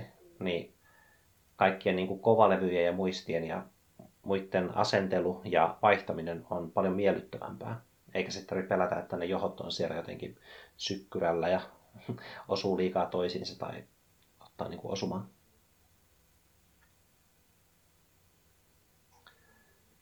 Mutta eipä siinä. Nämä tietokoneista jaksan höpöttää, mutta että tossa on nyt, toi on menossa jo kaverille toi, toi pöytäkone, mutta mähän tiedänkin, että sulla Joonas on aika hyvä pöytäkone, mutta jos Mari joskus haluat kasata pöytäkoneen, niin mä ihan mielelläni, niin kun, jos sua kiinnostaa. Mm. Mä, mä, mä oon hirveän kiintynyt niiden kasailuun, mutta kun itsellä tarvii aina kasata vaan yksi. Vähän sama juttu, kun mä oon tosi kiintynyt niin kuin viritin vahvistimeen seitsemänkymmentä-kahdeksankymmentäluvulta, mutta mä en koskaan niin kuin voisi ostaa itselleni semmoista, kun mä en tarvi. Niin sit mä oon aina, niin kuin, aina jos joku sanoo, että pitäisi olla musiikkilaitteet, että ah, ihanaa, mä voin etsiä sulle kirppiksiltä. Älä, älä huoli edes, niin kun, maksat sit joskus osissa mulle, kunhan mä saan etsiä sen. No. Mutta vahvistimissa mä tosiaan tykkään tosi vanhoista semmosista harjattua metallia ja puuta ja semmoista. Et sä joskus tehnyt jollekin meidän kaverille jonkun semmoisen set, setin noista, tai joo, etit jostain tori piste fi tai jostain? Juu, sä itse asiassa, sä näitkin ne tässä silloin, kun on niin näin, pöydällä. Joo, joo. Me koekuunneltiin Lateralusta sillä. Joo. Ja mu- muita biisejä. Et siinä on tosi hyvät pokaalit. Tää, tää ystäväni, joka tykkää just semmoisesta niinku vokaalibiiseistä, että hyvin vahva semmoinen... Vokaalibiiseistä, ei konsonanttibiiseistä. Enhän mä vissi oikeasti sano mitään väärin. Tarkoitan vaan silleen, että, että siinä niin kuin, se muu ääniala ei ole niin tärkeää hänelle kuin, niin kuin ihmisen ääni. Niin sitten mä löysin semmoisen tosi, tosi pehmeät kaiuttimet, että ne niin kuin toistaa tosi pehmeästi sen äänen. Mm. Ja se, se oli niin kuin se... hyvin personoitu, että jos joku vaikka rokkikaveri haluaisi vahvistimia ja kaiuttimet, niin sitten mä etsisin enemmän semmoiset silleen rokkiin sopivat kaiuttimet.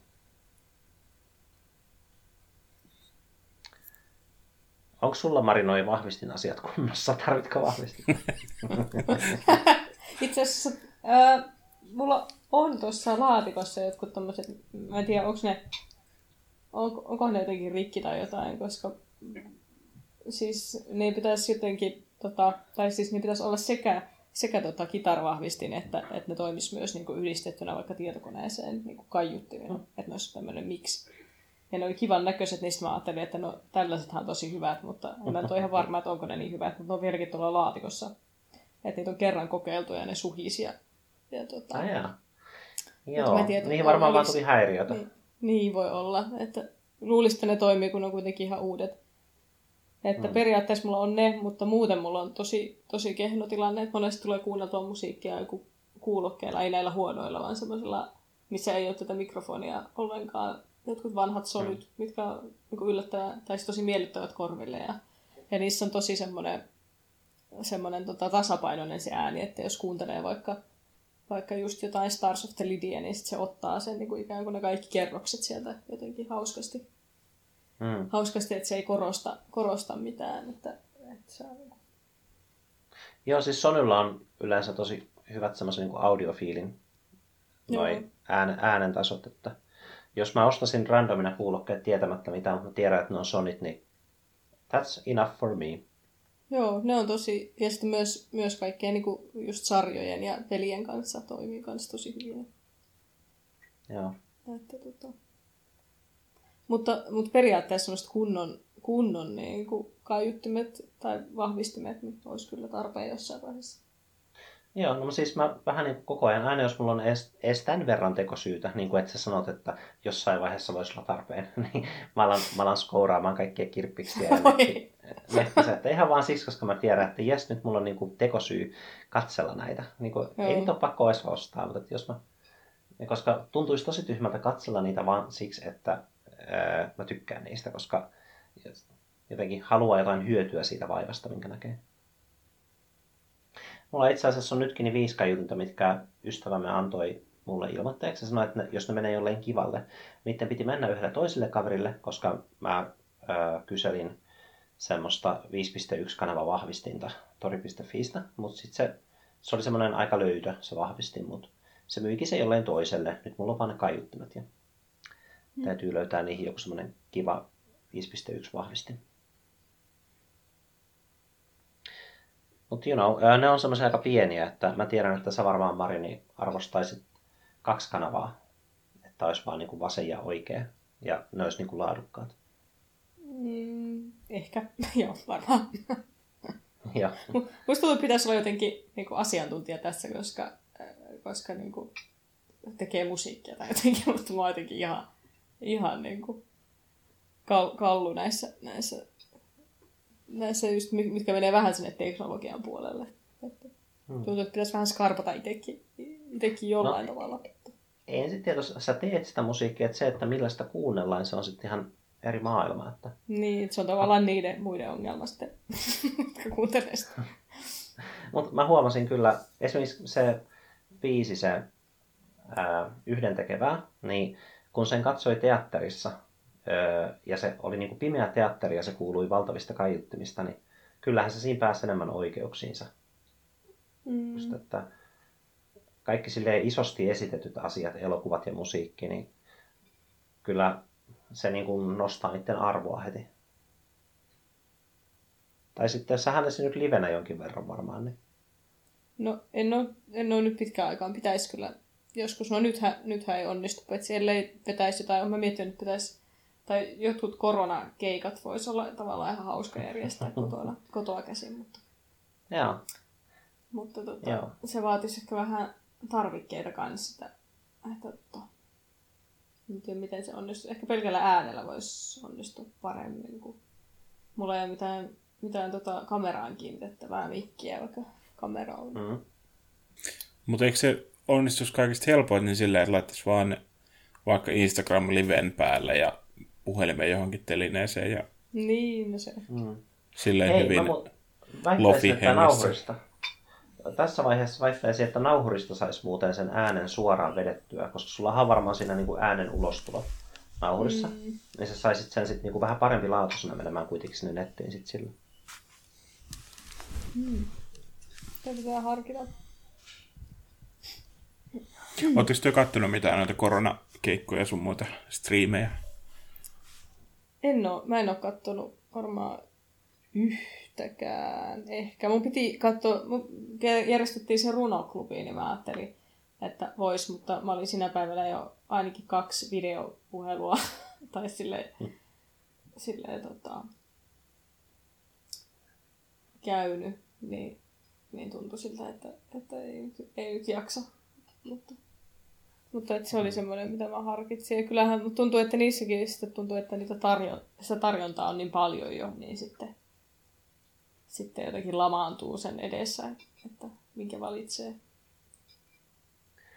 Mä katsoin Litkuklemetin keikkaa vähän matkaa ja se oli hauska. Mä katsoin sen ihan alusta. Niin se on kokenut esiintyjä ja sitä jännitti se stream siinä jotenkin, että toimiiko tää nyt, miltä mä näytän. Niin kuin... Ja siis se on kuitenkin niin kuin esiintynyt vaikka missä lavoilla ja sitten kun mm. se joutui striimiin, niin se oli tosi niin kuin aluksi epävarma. Ei se kyllä esiintymiseen vaikuttanut, hyvin se veti. Mut ihana nähdä, kun et julkikset on niin kuin ihmisiä myös. Tarvii vaan heittää uuteen tilanteeseen. Mm.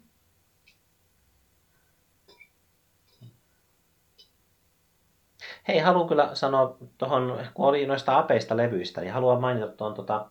Grouperin Man Who Died on His Boat. Ja mä kirjoitan sen tähän ylös, koska okay. se on semmoinen, mitä mä oon käyttänyt myös kirjoittaessa, että mä vaan saan paremmin keskityttyä tekstiin, jos mulla soi esim. Se levy taustalla. Tiedätte varmaan Grouperin. En ole kuunnellut kyllä varmaan koskaan tietoisesti ainakaan.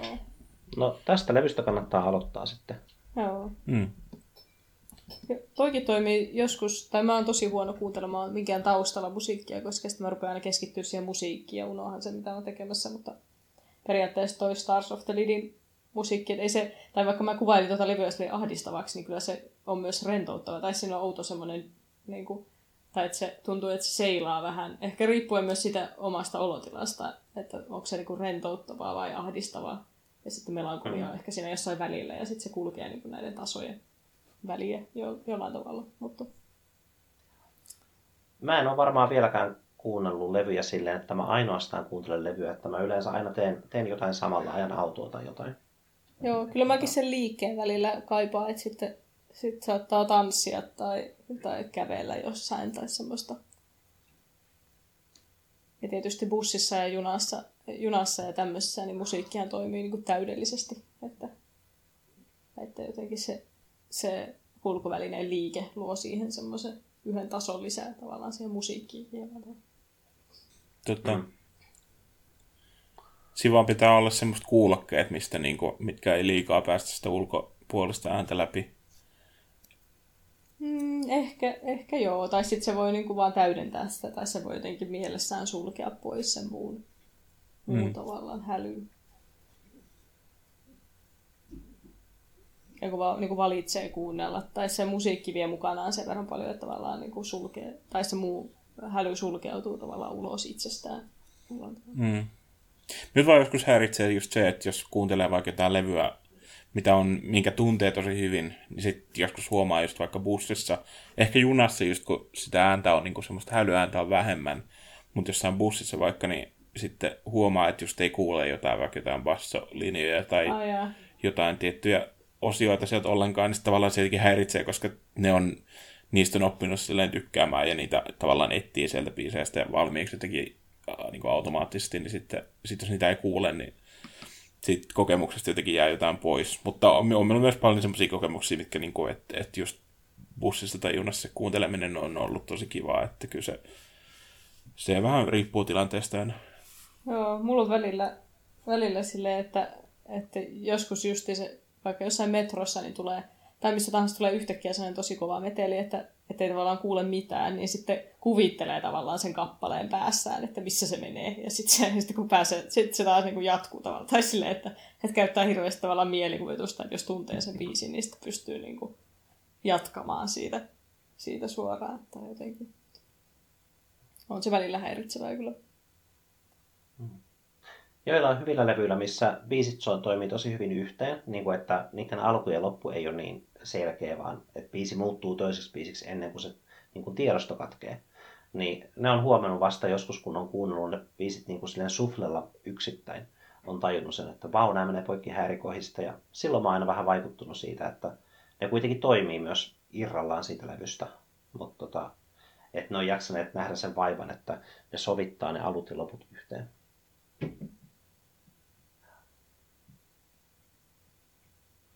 Yksi oli hauska tota, Helsing...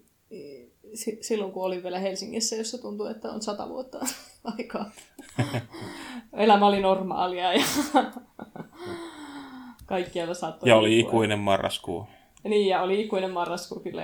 Tämä on todella outo vuosi ollut kyllä mulle jotenkin. Tai siis ajattelee, että lukuvuosi on vuosi, mutta kuitenkin, että, että tuota, kun mm. ei ollut talvea käytännössä päässyt kokemaan melkein ollenkaan. Ja, ja sitten tulee vielä tämmöinen...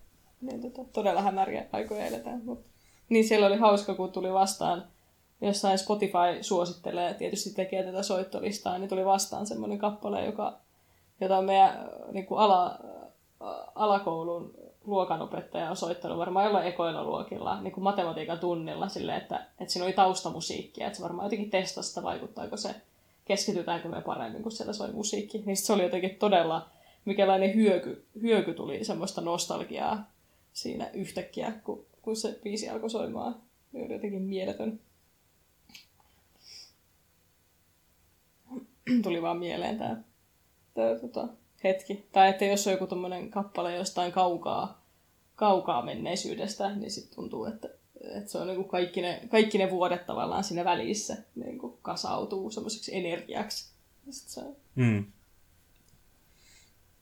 Kyllä okay. Minullakin on ollut tuollaisia kokemuksia, että, että se jotenkin musiikki on kyllä, se jotenkin tosi hyvin niinku tuommoiset muistot yhdistyy musiikkiin tosi voimakkaasti. Joo. Vähän samalla tavalla kuin johonkin niinku hajuihin esimerkiksi. Niin, niihin kai on jotenkin vielä voimakkaampi yhteys. Mm. Tähän joku tutkimus on ollut, että hajut, on, hajut muistaa jotenkin kaikista parhaiten, mutta en mä tiedä, kai se on yksilöllistä uudessa olevan. Mä kun tein Spotifyssa tosi pitkään sitä, tai siis on, on, silloin kun mä kasasin siellä yhden pitkän soittolista, mihin mä laitoin kaiken musiikin, mitä mä oon kuunnellut, ää, silleen enemmän.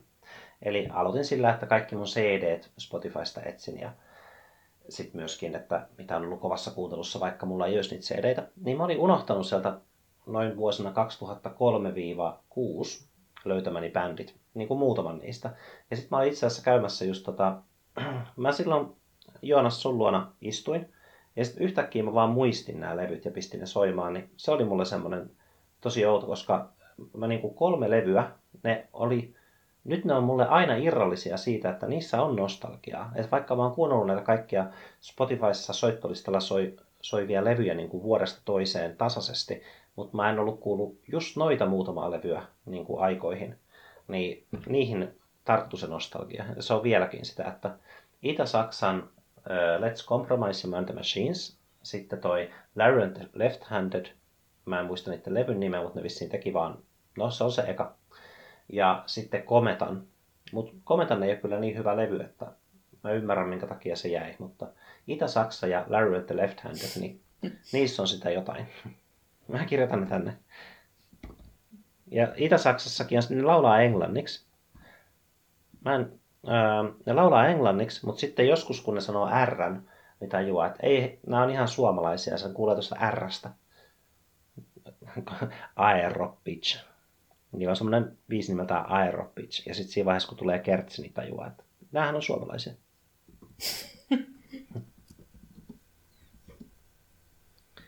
Meillä on, kun meillä on Last of Us profiili tuolta, minä olen sinne scroblannut, mikä on se Last of Usin outo termi sille, että, että kuuntelee musiikkia tavallaan sillä, että se tallentuu Last of Usiin. Niin on, joo, scroblaus, niin kuin scrobble on no. se tota...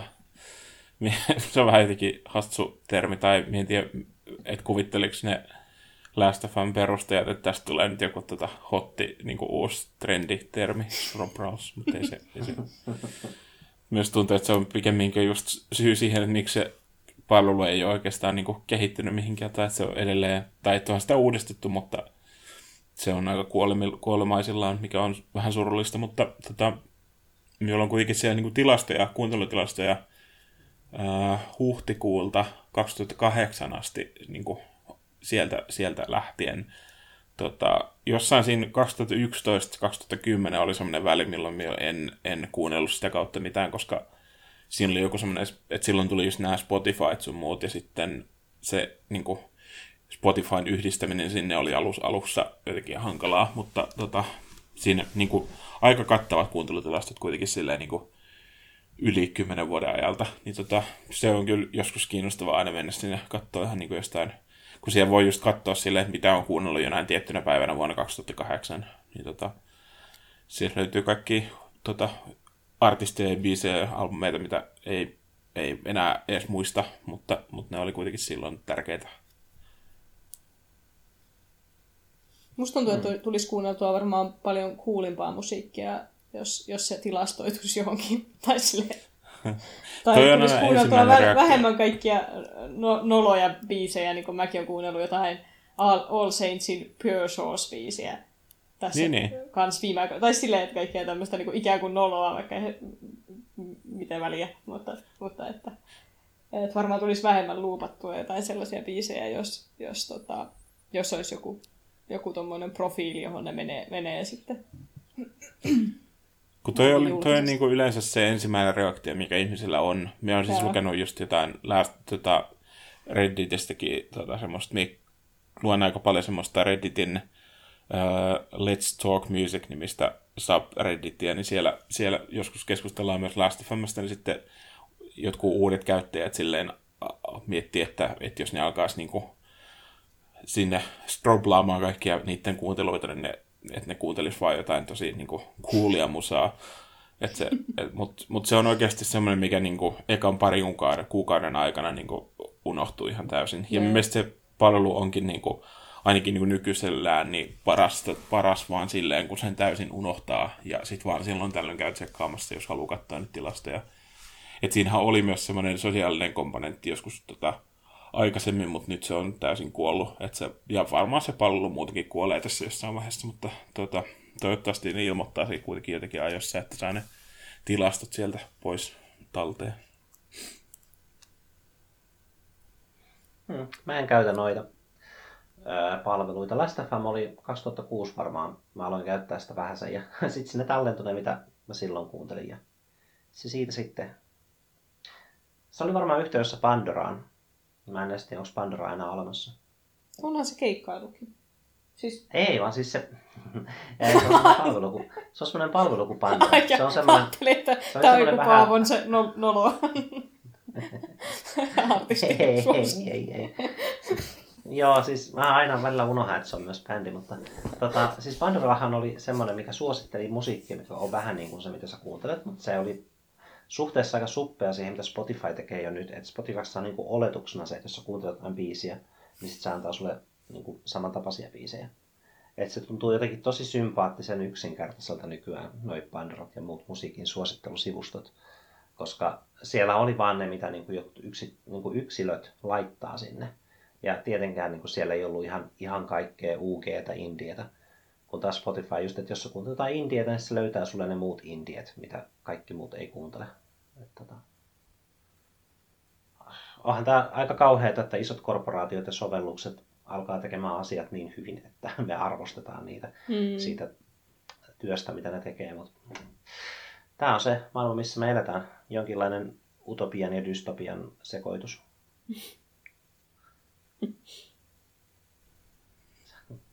Nyt tuntuu, että Spotify myös on vähän viemässä niin kuin podcasteja mennessään, että, että se, nehän on nyt niin kuin, nehän äh, osti sen, sen Gimlet Media, mikä oli semmoinen jenkki, iso, iso jenkki podcast-tuottajafirma, ja uh-huh. sitten sen Anchorin, mikä on semmoinen podcastin hostauspalvelu, käytännössä vähän samanlainen kuin SoundCloud, ja ne on muutenkin niin kuin vissiin tehnyt aika isoja semmoisia investointeja, ja varmaankin tota, tulee tekemään, ja silleen, jännä nähdään, mitä tuolle podcastille niin kuin tulee tapahtumaan. Nyt se on, niin kuin, sehän on ollut silleen, sehän syntyi niin kuin Applen kautta, että se oli iTunesin niin kuin podcastit, mm-hmm. oli se alkupiste, mutta sitten Apple ehkä ihan tietoisesti päätti niin kuin pitää sen aika silleen, niin kuin julkisena juttuna, että se ei, ne ei niin kuin ottanut sitä tavallaan omalle, silleen, ne ei ominut sitä täysin. Ne olisi voinut omina omia sen, mutta ne ei ominut sitä täysin. Hmm. Ja nyt sitten tuntuu, että, että ainakin niin kuin Spotify on vähän niin kuin omimassa niitä. Tai silleen, kun Spotify, Spotify käytetään niin paljon, niin sit se on jotenkin silleen luonnollista, että sitten kun siinä samassa palvelussa on myös podcastit, niin sitten aika monet ihmiset kuuntelee sitä kautta. Ja sitten jossain vaiheessa ehkä se menee siihen, että että monille ihmisille, ja varmaan nykyäänkin jo, että monille ihmisille podcastit on yhtä suuri kuin Spotify. Joo, siis mun täytyy tunnustaa, että tuossa joku aika sitten, saattaa sitten olla kyllä puolikin vuotta, niin mä tarvin puhelimeen vähän lisää tilaa. Sitten mä tajusin, että Spotifyssa on kaikki podcastit, myös Pimeälaatikko ja kaikki, mitä mä jo kuuntelen, niin mä poistin mun podcast-sovelluksen, mä oon pahoillani, mutta siis mä oon tämmönen sovelluspetturi, koska niin paljon kuin mä rakastinkin podcast-addiktia, niin se, että mä oon jo valmiiksi Spotifyssa, kun mä kuuntelen musiikkia, että mun tarvii vaan vaihtaa siitä podcastien puolelle, niin mm. se oli vaan liian mm. kätevää. En mä voinut sille ne. mitään. Ja mä oon miettinyt, että pitäisikö asentaa podcast-addict takaisin, jos siellä olisi vaikka, että jos mä tekisin niin kuin jotain löytöjä, mitä ei vielä ole Spotifyssa, mutta mä uskoisin kyllä, että Spotifyhin tulee kaikki pienetkin. Mm. Mutta sitten on näitä, esimerkiksi, ootko kuunnellut Leikkauspöytää? On, siis on tiedossa kyllä. Joo, se on se mä en ole varma, että... Raulin ja Oskarin podcasti. Joo, mä en ole varma, että onko sillä R S S-feedia. Jossain vaiheessa ei ollut, että se oli vaan SoundCloudista jossain. Niin, se on jotenkin harmi, kun tuntuu, että just ehkä sekin vähän niin kuin, tämä nyt on tämmöinen minun ärsytysräntti, mm-hmm. mutta siis tämä, jotenkin se, että, että podcastit, niin kuin, että, että, että niitä ei, ihmiset ei edes tiedä, että, niin kuin, tai se ei ole ihmisten vika, mutta se on niin kuin, tämän, tämmöisen näiden palveluiden omimisen vika, että se niin kuin, että, että kuka, että, että sitä ei edes tiedetä, että podcastit on niin kuin R S S-feedi, se on R S S-feed on niin kuin podcastien se ydin. Mm, ja se just perustuu sille, että niitä voi niinku kuunnella mistä tahansa. Että se, niinku, et se feedi on vaan, se on vaan niinku hostataan jostain ja sitten tavallaan sen feedin voi, sen feedin kautta voi tavallaan imuroida ne kaikki jaksot ihan mihin, mihin sovellukseen tahansa, mikä toistaa M P kolme tiedostoja. Joo. Ja tavallaan se, se, on niinku, se, on, se avoimuus on, on hieno juttu ja mielestäni sitä pitäisi vaalia, mutta Mutta se, että kun tekijätkään ei, niinku, monetkaan niinku, ei sitten tee niitä R S S-feedejä, että niillä on vaan sitten ne niinku, jossain SoundCloudissa ehkä jo, ho, jopa hostattuna siellä, mutta sitten ne kuitenkin ne jakaa ne vaan johonkin, johonkin Spotifyhin, mutta sitten ei, ei lisää sitä R S S-feedejä silleen, että se olisi julkisesti, julkisesti näkyvillä, tai sitten mm. lisäisi sitä sinne Applen podcast-sovelluksen, tai sinne yhdistää sitä Applen podcast-sovellukseen silleen, että se sitten näkyisi kaikkien noiden muidenkin podcast-sovellusten siellä hakuvalikoissa. Että se jotenkin tuntuu, että, että niinku, sekin vähän rajoittaa sitä, että mitä ihmiset niinku kuuntelee podcasteja.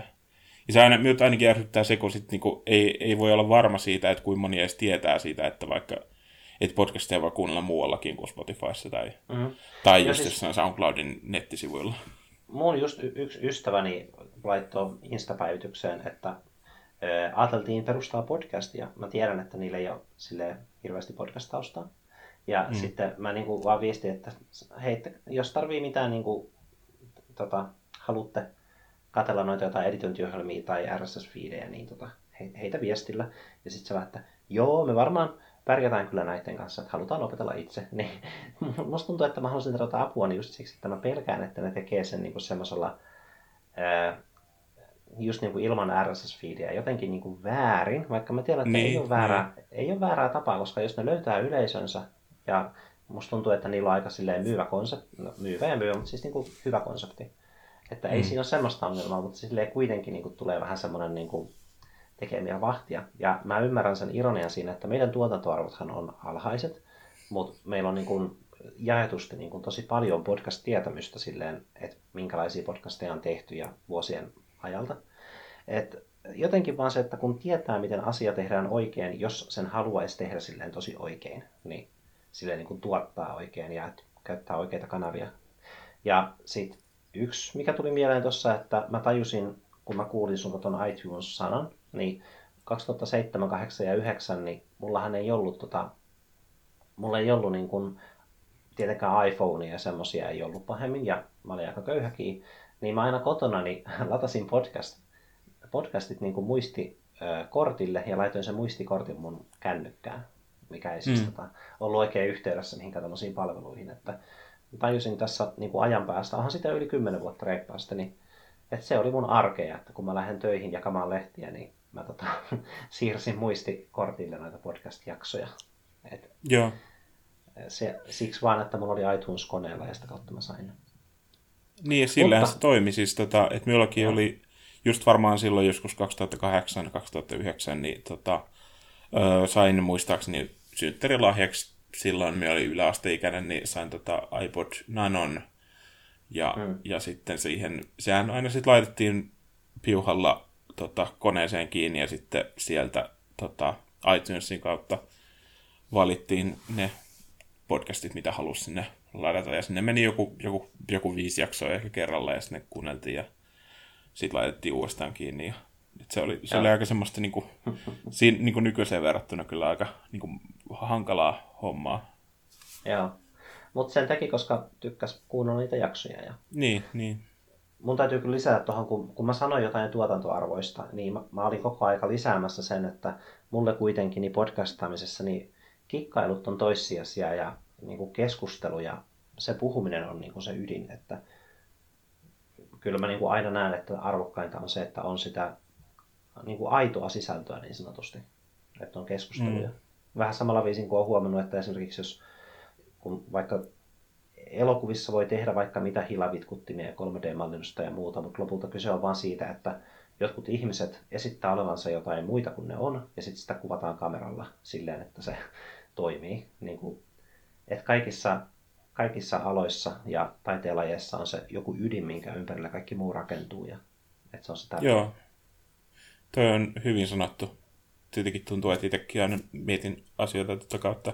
Tai että se jotenkin tuntuu, että kun sen tajuaa jonkun yhden taidealan, vaikka niin kuin, että kun tekee jotain yhdenlaista taidetta ja, tai kulttuuria, mitä tuottaakaan, niin kun siinä tajuaa, että, että on tämmöinen ydinjuttu, minkä, mihin keskittyy, ja kaikki tavallaan muu on niin kuin toissijasta, niin sitten se kaiken näkee yhtäkkiä niin kuin joka puolella. Että se kaikki mm.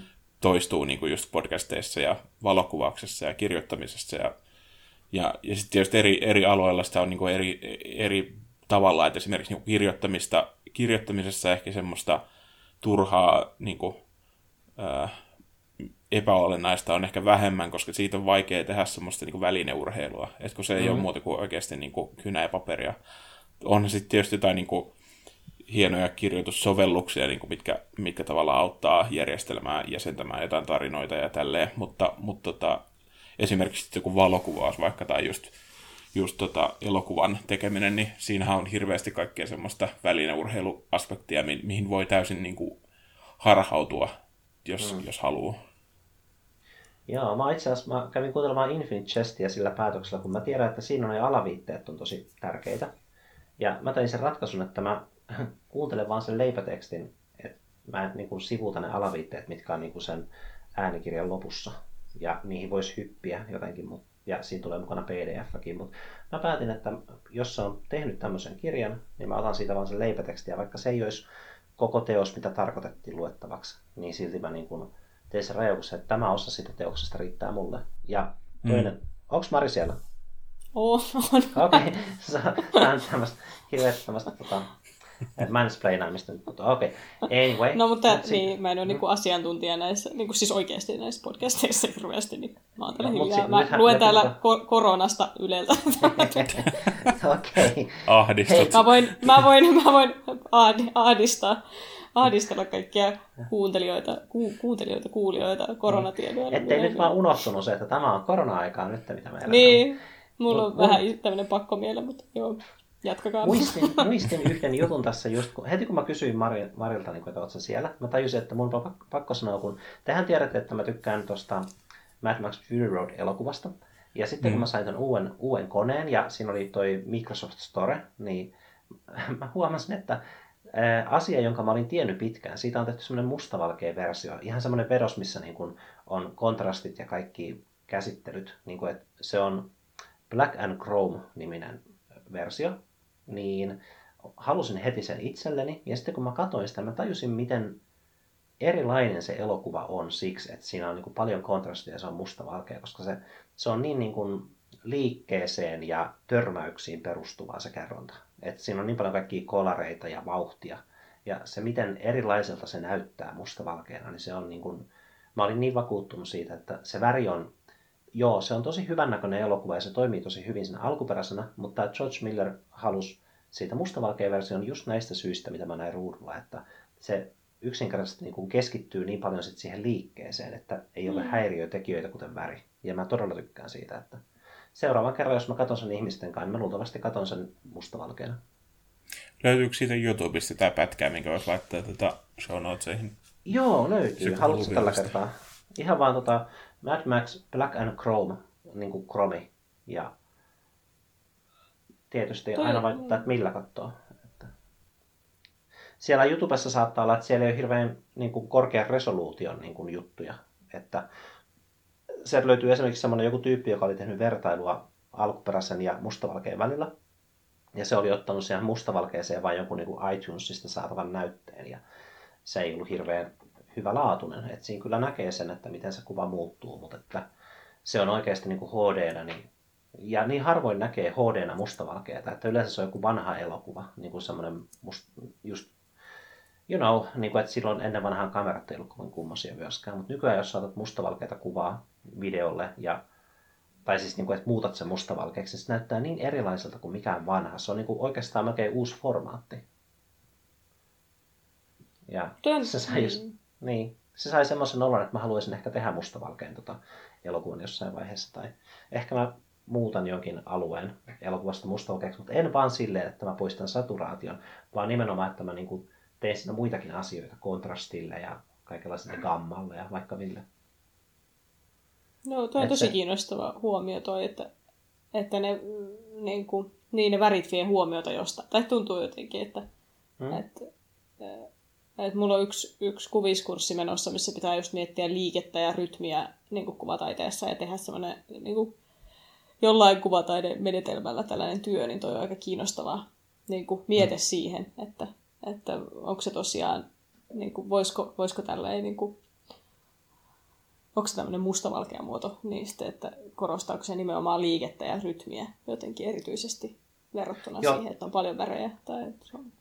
Kyllä mulle tuli semmoinen olo. Ja sitten tuossa elokuvassa on tosi paljon semmoisia nopeita shotteja silmiin. Ja kun silmässähän on niin kuin pupilli ja valkuaine, niin ne, ne shotit niin kuin nousee sieltä tosi hyvin. Että ne on täsmälleen yhtä nopeita ja samanlaisia kuin siinä alkuperäisessä, mutta siinä ei ole mitään muuta. Niin että sä kiinnität huomiota vaan silmiin, vaikka siinä kuvassa olisi paljon muutakin. Mutta kun niissä muissa ei ole värejä, niin ihmismieli bongaa silmät paljon helpommin.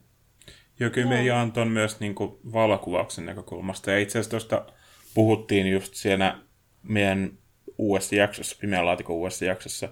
Voisin itse asiassa laittaa senkin show notesihin, jos joku haluaa vilkaista sen nopeasti. Niin, tota, niin siitäkin oli just sen meidän vieraan Nadi Hammouden kanssa puhetta, että, että miksi tota, hän esimerkiksi kuvaa usein mustavalkoisena.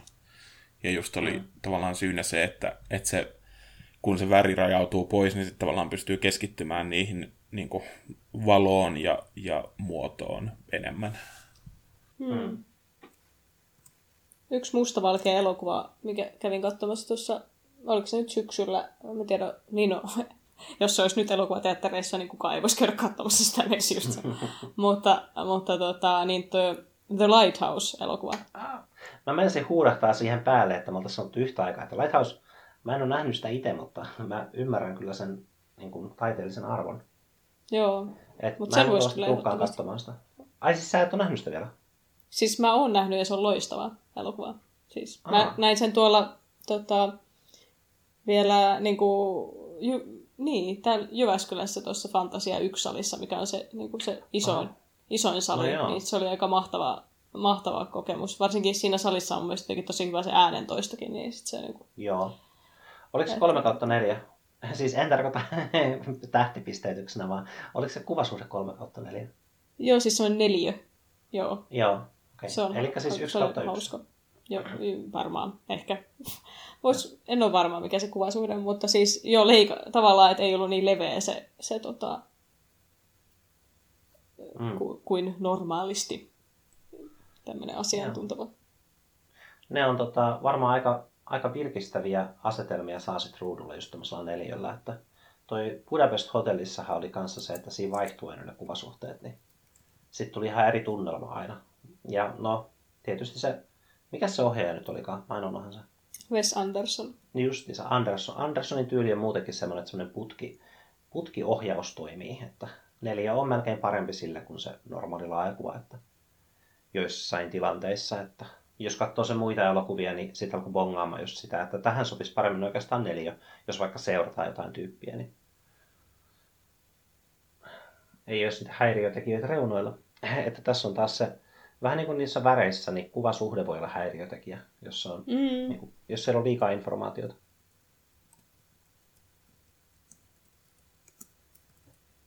Hmm. Mut mä... Mä oon kyllä vakuuttunut siitä, että toi mustavalkea Mad Max on mulle parempi kuin se alkuperäinen. Mä hetkellisesti ikävöin niitä värejä, mutta sitten mä tajusin, että tää elokuvan sisältö ja se, miten toiminta on toteutettu, niin se on se arvokkain sisältö siinä. Ja väri ei ole niin tärkeää. Että vaikka se on tosi, tosi hieno semmoinen oranssin sininen, että siinä on semmoiset... Värimäärittelyt on tosi loistavia siinä kyllä, mutta... Niin, niin ja jos mietin sitä, että se, että se tavallaan on myös, niin kuin, että kun se on niin harkittu se värimaailma siinä, niin se on myös silleen, että se on myös perusteltu se värillisyys. Että se, mm. että se tavallaan, että mie monesti sitten taas, jos mietin vaikka valokuvausta, niin mie saatan kuvata helpommin mustavalkoisena silloin, jos se just on semmoinen, niin kuin, että et ei jostain syystä pysty kontrolloimaan niitä värejä kunnolla, tai on joku semmoinen, on joku vaikka jonkun vaatteet tai joku tämmöinen, mikä on niinku semmoinen, semmoinen asia, mitä ei pysty kontrolloimaan itse, niin sitten tavallaan se pystyy, että jos on joku räikeä väri jossain, mihin ei halua kiinnittää huomiota, niin sitten se, sen pystyy tavallaan sivuuttamaan, jos, jos siitä tekee mustavalkoisen. Mm. Kun taas sitten, jos joku Mad Max, niin se tavallaan, mie, mitä minä nyt itse olen sen vissiin kattonut kaksi kertaa, niin, tota, niin se tuntuu silleen, että siinä myös se värimaailma on niin kuin tosi harkittu ja silleen, että se, että se myös toimii hyvin värillisenä. Joo, mutta mut haluan lisätä kyllä sen, että tosi usein ruudulla näkyy vain niin yhtä vaikka pääväriä, että, että siinä mm. niin kuin aavikkokohtaukset on hyvin pitkältä niin kuin yhden värin valtaamia, että niin. Melkein kun siinä olisi tavoiteltu sitä niin kuin värittömyyttä sillä, että valitaan vain yksi tai kaksi väriä. Niin, niin, ja siis tätä me just meinaan, että se on, silleen, niin kuin se on tosi harkittu kokonaisuus ja just se, että, että, siinä on, että, että se on tavallaan niin kuin mustavalkoinen mm. olematta mustavalkoinen, kun siinä on niin harkittu se värimaailma. Joo, joo. Mm. Hauska, että me saatiin tässä vaiheessa podcastia tehtyä niin kuin elokuva-arvio Mad Max Fury Roadista. Mm. Haaveeni on toteutunut. Loistavaa. Se on kyllä hyvä, hyvä leffa, kannattaa katsoa. Mielestäni se oli, siinä oli, se ei ollut aivan niin feministinen kuin mitä mä olisin halunnut, että se on, tai mä olin vähän pettynyt, kun mä ajattelin, että nyt, mä pääsen, nyt on feministinen toimintaelokuva, niin sit se ei ollutkaan niin feministinen, mutta, mutta tota, on se hienosti tehty, siis silleen, siinä on kyllä aikaa, joku mm. mä oon nähnyt sen. Niin, no, se ei ollut mikään Rambo, tai, et se, on, se on sillä tapaa feministinen niin kuin siinä omassa, omassa genressään. Niin, se on vähän niin kuin, monet, niin kuin monet tuntuu, että joita mainostetaan ikään kuin tämmöisenä feministisenä elokuvana, niin on semmoinen ihan kuitenkin turvallisella tavalla, että ei nyt, ei nyt laittaa tehdä liian, liian feminististä, että kansa, niin kuin tavallinen kansa ei jotenkin viehättyisi tästä elokuvasta, tai että ei mennä liikaa, niin kuin, ei laiteta naista päähenkilöksi, se on liian vaarallista, ja tällaisia juttuja. On... Mutta sitten toisaalta niin olihan siinä tavallaan Furiossa päähenkilö. Tai jotenkin mä oon aina mieltänyt Maxin sellaiseksi hahmoksi, että se ei saakaan päähenkilö, että se niinku sotkeutuu muiden juttuihin, että sehän oli tosi semmoinen passiivinen hahmo. Mm. Niin minäkin se... kyllä ehkä ajattelen tollainen.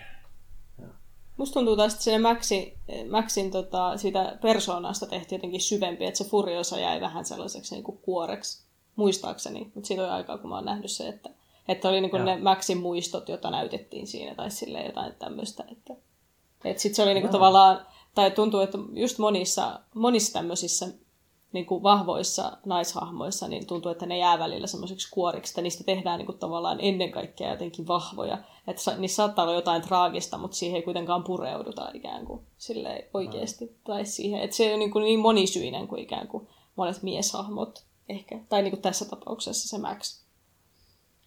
Joo. No, mä oon koittanut ajatella just Tuo, tuota, kun mä oon takinkääntöä suunnitellut, että mä oon koittanut just itse kirjoittaa naishahmoja semmosiksi, että, että ne ei olisi vaan koviksia tai että, että mä tavallaan haluaisin, että ne tuntuu tosi arkisilta ihmisiltä samaan aikaan, kun niiden niin kuin kunnianhimo tai katumus tai joku olisi semmoinen, että se olisi niin kuin yhteistä meille muille, että katsojan olisi helppo samaistua siihen asiaan, mitä se ihminen haluaa. Ja myös sen takia mä oon koittanut kirjoittaa niin kuin että mä oon kirjoittanut just niinku nelikymppisiä ihmisiä, viisikymppisiä ihmisiä siksi, että, että se olisi uskottavampaa. Että, no. että jos niillä on joku haava, niin sit se on oikeasti semmoinen, että se ehtii siinä iässä olla jo semmoinen oikea haava, eikä vaan semmoinen, että koska nyt tuntuu siltä. Aloitin vasta elämäni, niin kun olen kaksikymmentäkaksi, mutta olen ihan varma siitä, että tämä on kaikkein tärkeintä elämässäni. Että mä kyllä aktiivisesti ajattelen noita asioita, että ehkä... Et ehkä mä just niinku arvostan Mad Maxia ensisijaisesti just niinku semmoisena niinku tyylinäytteenä elokuvasta, kuin että siinä olisi niinku sanoma, semmoinen, että siinä olisi mikään hieno sanoma. Joo. Et mielelläni puhun feminististä elokuvista, mutta tossa on se, ehkä se, äh, no okei, mä nyt en sano enää mitään, koska menee, menee semmoiseksi, su- kaivelen omaa sudenkuoppaa, koska samaan aikaan mä niinku haluaisin sanoa, että Mad Max on feministisempi kuin monet elokuvat, ja silti mä niin kuin samaan aikaan tiedän, että se ei ole tehty niin kuin sillä motiivilla, että se on tehty Mad Max-elokuvaksi, missä mm. ajellaan autoilla. Ja se on se, mistä mä nautin. Joo, Joo ehkä se, eh, niin, ehkä se justiinsa ehkä itse tuli luettua siitä jotenkin vääriltä sivustoilta, tai silleen, niin kuin, että, että sitä mainostettiin niin kuin tämmöisenä, tämmöisenä elokuvana, ja sitten kun itse ei tule katsottua paljon, paljon niin kuin autoelokuvia, tai silleen, niin sitten sit se tulokulma on niin kuin eri, tai täysin eri, ja sitten ne odotukset on niin kuin täysin erilaiset. Että joo.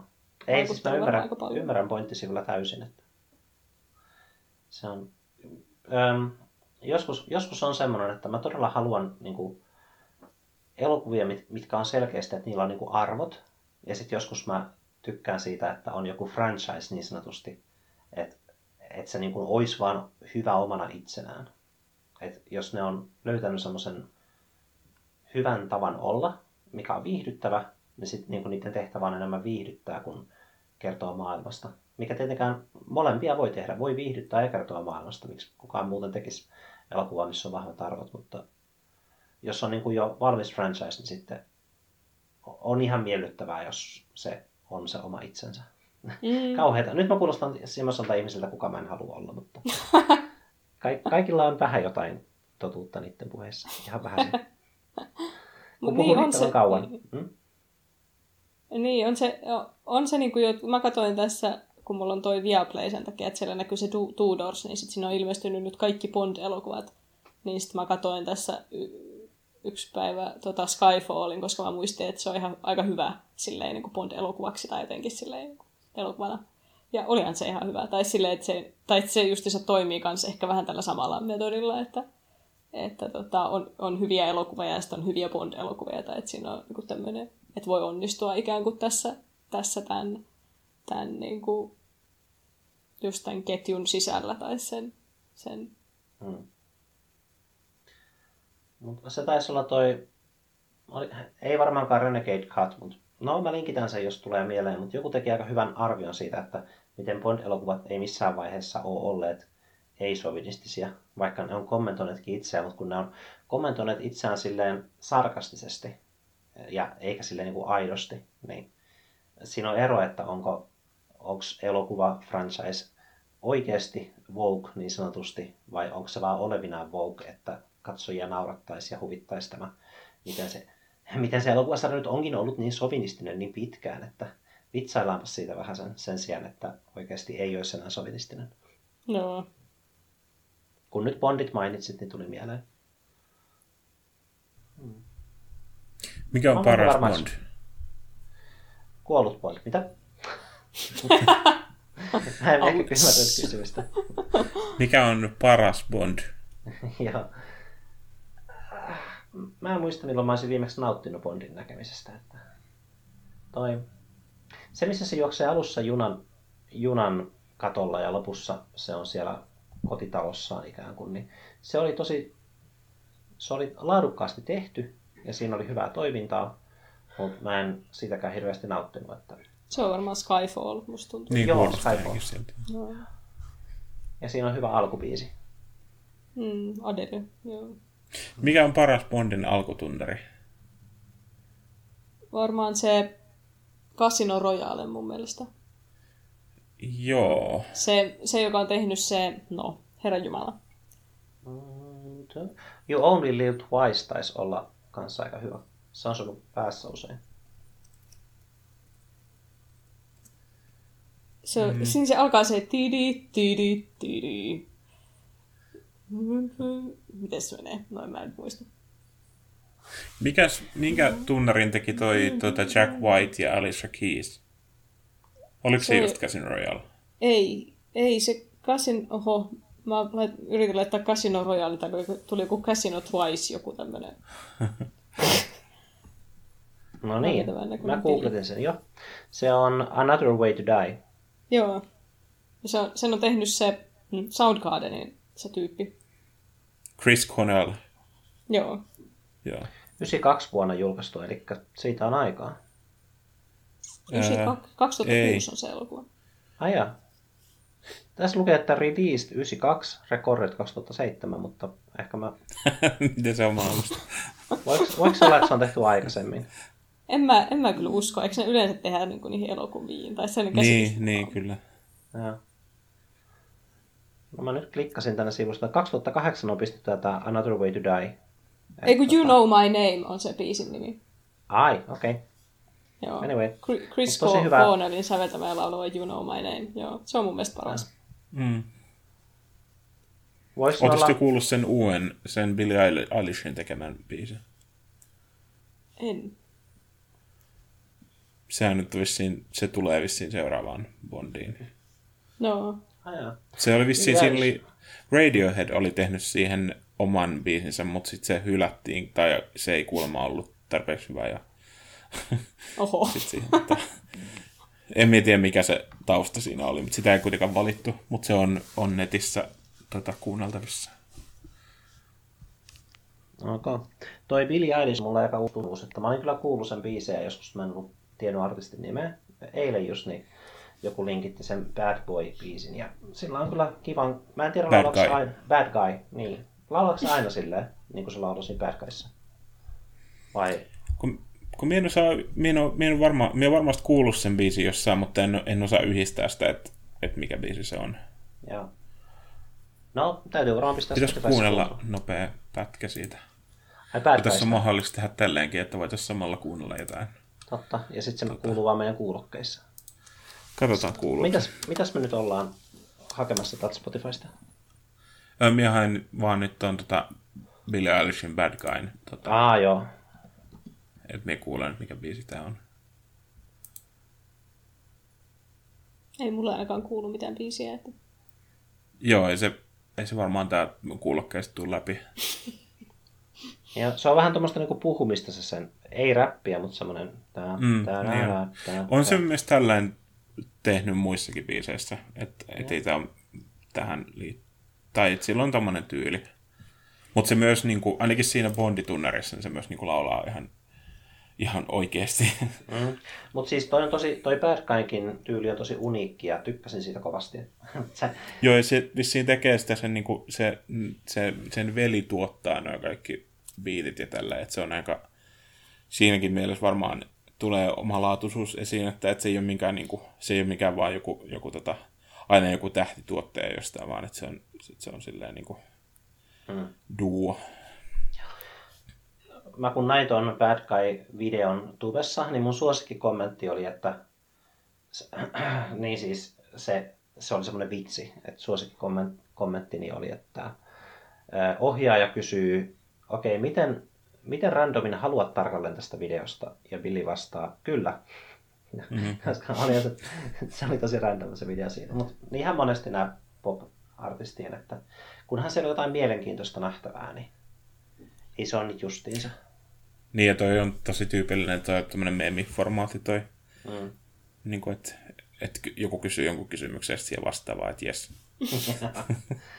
Joo, tossa se kyllä nauratti. So how random do you really want this to be? Yes. Mm-hmm. Okei. Okay. Tavallaan se on vastaus. Ah, joo. Oletteko te, tota, minä selaan näitä Billie Eilishin Bad Guyn kommentteja. Täällä on tota, äh, tämmöinen YouTube-tyyppi kuin Seth Everman äh, kommentoinut, että I'm the bald guy. Ja tota, oletteko te sattumalta törmännyt tämän Seth Evermanin äh, videoihin koskaan? Ei sano mitään. Se ei varmaankaan ainakaan niin kuin nimen perusteella, en miekään muista sitä nimeä, mutta sillä on semmoinen, tota, tai sitä ehkä, en tiedä, haluanko me spoilata sitä suoraan, että se ehkä kannattaisi vaan katsoa. Tota, me vaan laittaa sen tuonne show notesiin, etsiä sen videon, mikä, mistä se on niin kuin eniten tunnettu, mutta se on aika hauska tyyppi. Se on vissiin, olisiko se jopa ruotsalainen, en ole ihan varma, mutta tota, kuitenkin semmoinen musiikkityyppi. Joo. Nyt kun nämä YouTube-bileet al- alkoi selvästi, niin, niin tota, yksi, mikä on tuottanut mulle tosi paljon iloa tässä, tässä just tämän, tänä korona-aikana, tämä sana mainittu, tämä, aikamme Voldemort, mutta niin, tota, niin on toi, se, mä en muista mikä se videon nimi on, mutta siinä on siis B, joku, oliko se B B C-toimittaja, joka, joka on puhumassa jostain Pohjois-Korean ja Etelä-Korean tilanteesta, ja sitten se vanhe, vanhemmat, kun siis lapset tulee sinne huoneeseen jammailemaan. Se on niinku, se on joku Children Interrupt B B C Reporter tai joku tällainen. Joo, joo. Minä olen nähnyt sen kanssa. Joo, niin se on todella tota, sy- sympaattinen ja hauska. Semmoinen tosi lyhyt video. Ja se on, nyt, jälkeen, se on nyt senkin jälkeen tehnyt ihan siitä samasta huoneesta tota, jonkun tämmöisen just B B C-haastattelun. Ja sitten siinä, minä katsoin just sen, se, siitä, siitä tuli myös viraalivideo, vaikka ei siinä tapahtunut mitään ihmeellistä, mutta se oli vaan silleen, ihmiset siellä kommenteissa sanoi, että, tai, että, että nyt ne koko ajan odotti, että ovessa tulee joku.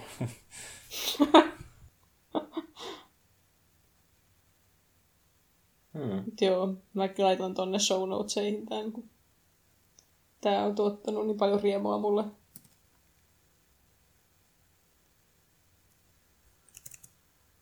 Jos joku sitä ei ole vielä nähnyt, ilmeisesti niin kun tuntuu, että tosi monet on, koska... Hmm. Minä heitän tämän Seth Evermanin kanssa sinne show notesihin.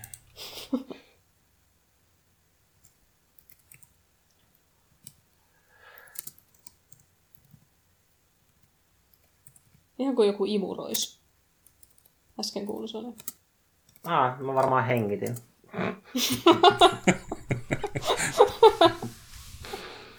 Joo, mun keuhkot on oikein tummassa.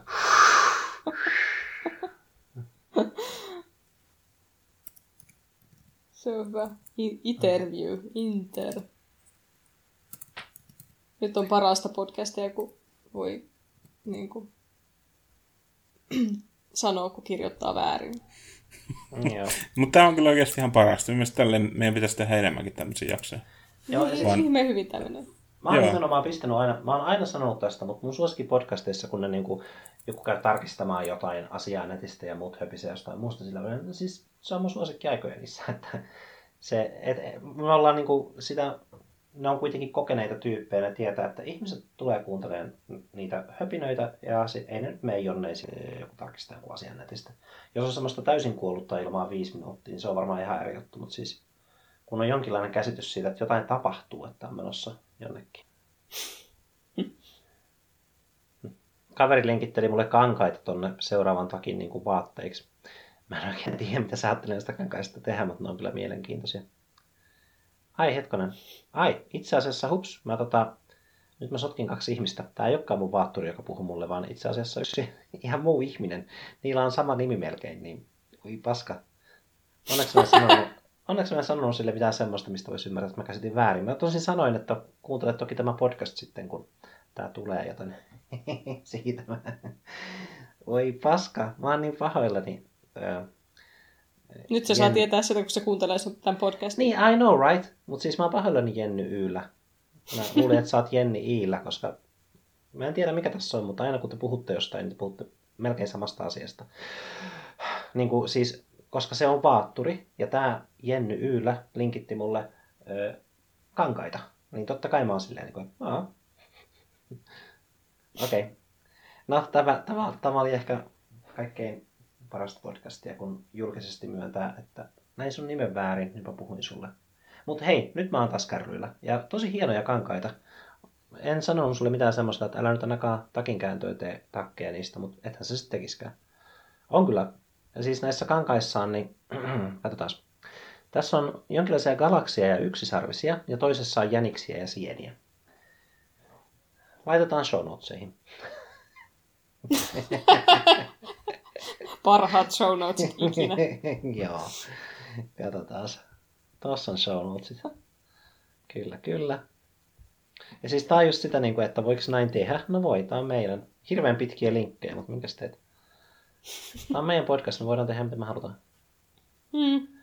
Joo. Ja suosittelen kyllä vilkaisemaan nää, jos ne aukeaa. Joo, tässä just katon. Joo. Tää, tää eka on ehkä vielä parempi. Se nyt on täällä tokana. Ensimmäinen on viimeisenä ja viimeinen on ensimmäisenä.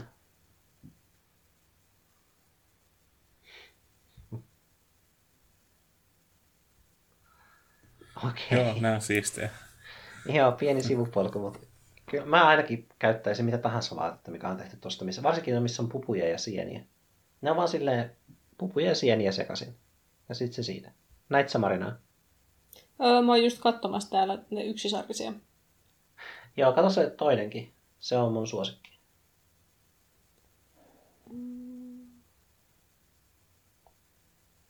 Tää on mahtava kyllä. Tätä ei ole, tää ei ole tota, tullut missään vastaan tällainen joo. sienipupuprintti kangas. Toi näyttää niin surulliselta toi, noi kaikki puput. Niin. Kaksi on ne ilmeet näkyy, tai suu näkyy. Näyttää toi yksi ainakin tyytymättömältä.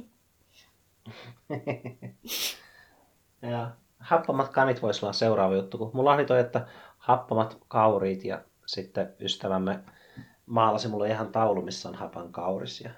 Vai peura? Mä vielä, onks noi, hei Mari, onks noi peura vai kauris, minkä mä sain synttärilahjaa? Öö, siis en, en mä muista. En mä tiedä, näin, näinkö mä sitä edes. Onko se se, minkä mä, mihin mä kirjoitin korttiin vahingossa nimeni? Ei, se, se on liittynyt toiseen asiaan. No, se on mitään peura ja kaurisen sama asia. Me ei olla biologeja, joten me voidaan sanoa näin. Close enough. Jaa. Mm. Alright. Jaa, mutta siis sä suosittelit Lighthousea, vaan mä oon pysynyt sitä kaukana. Lighthouse on loistava mun mielestä. Se oli... Okei. Okay. Eikö se mennyt semmoiseksi, eikö se mennyt semmoiseksi toksiseksi murjottamiseksi? Mä luulen, että se menisi semmoiseksi. Siis se menee semmoiseksi aika absurdiksi, semmoiseksi mustaksi huumoriksi. Aa. Mun mielestä. Ja sitten, niin, et ei se... Ei se mun mielestä kovin kauhuelokuva ole, tai siis kun se kauhuna jotenkin markkinoitiin vähän, niin, niin ei, se, ei se ole, että enemmän se oli mun mielestä niin kuin mustaa komediaa ja tämmöistä surrealistista draamaa tai vähän tämmöistä. Mä oon se aika klaustrofobinen, kun ne kahdestaan siellä on siellä mm. Majakkasaarella, vai onko? No, no joo. No. Onks ne? Niin, no sitä ei tiedä se. No, mutta etkö sä tiedä? Tu- tu- tu- no, ei, eikö ei. Ah, okei. Okay. No. Se on vähän niin kuin, että miten sen tulkitsee se elokuvan sitten siinä. Okei, okay, no kyllä varmaan on kahdestaan sitten. Miksi kukaan norkoilisi siellä nurkissa? Makes no sense. Täytyy jonkinlainen järki olla tuossa hahmoissakin. Right. Mä taidan pistää Billie Eilishin uusimman levyn kuunteluun heti, kun mä kuuntelen musiikkia. Ja kuunnelkaa myös tota Frank Oceania. Se, ö, kannattaa myös, jos se, jos se ö, Blond kuulostaa liian ö, muorottomalta, niin kannattaa kuunnella myös tota sen ensimmäinen levy. Tai itse asiassa sen, sen, siitä tuli aikaisemminkin yksi sellainen ö, mixtape-levy, mutta, mutta sen ensimmäinen niin kuin albumi, Channel Orange, on, se on kanssa tosi hyvä, mutta se on enemmän semmoinen, siinä on enemmän niin kuin kokonaisia biisejä, ja se on niin kuin helpommin jotenkin niin kuin ehkä lähestyttävissä, ja se kannattaa myös kuunnella, jos, jos yhtään kiinnostaa, koska se, se on kyllä yksi minun, niin kuin, siitä minä olen tykännyt siitä Channel Orangea, sitä minä olen kuunnellut, sitä minä olen tykännyt jo, siitä minä olen tykännyt jo niin kuin monta vuotta. Ai Origins? Uh, Channel Orange, niin kuin okay. Oranssi-kanava. Joo, toi oli, okei, okay. Trump-huumoria. En mä tiedä, mä oon siis... Oranssiväri, voi. Mitä siinä on siis tapahtunut? Se, se, se koitti sanoa origin joskus, ja sitten se sanoi vaan toistuvasti, että orange, oranges. Ja sitten näiden asioiden oranges, ja sitten se niin kuin, vitsi se sana on origins, miksi mä en muista sitä. Ja. Ei saisi kyllä pilkata suurmiehiä, tai suurmiehiä nimenomaan pitää pilkata. Mutta... Niin, nimenomaan. Siis pakko sanoa se mainio, kun se piti jotain pressitilaisuutta, ja sitten se se terveydenhuollon ammattilainen, se pääjehu on siinä sen takana ja tekee facepalmin silleen, että miten, miten tähän on tultu. Niin se niin kuin loi luottamusta, että ainakin siellä lähi, lähellä niin kuin pyörityyppejä, ketkä ottaa asiat vakavasti ja muuta. Niin. Et se ei ollut, niin kuin, se ei ollut, se ei ollut niinkään hauska, vaan se oli semmoinen, että antakaa mikrofoni tolle miehelle tuossa takana.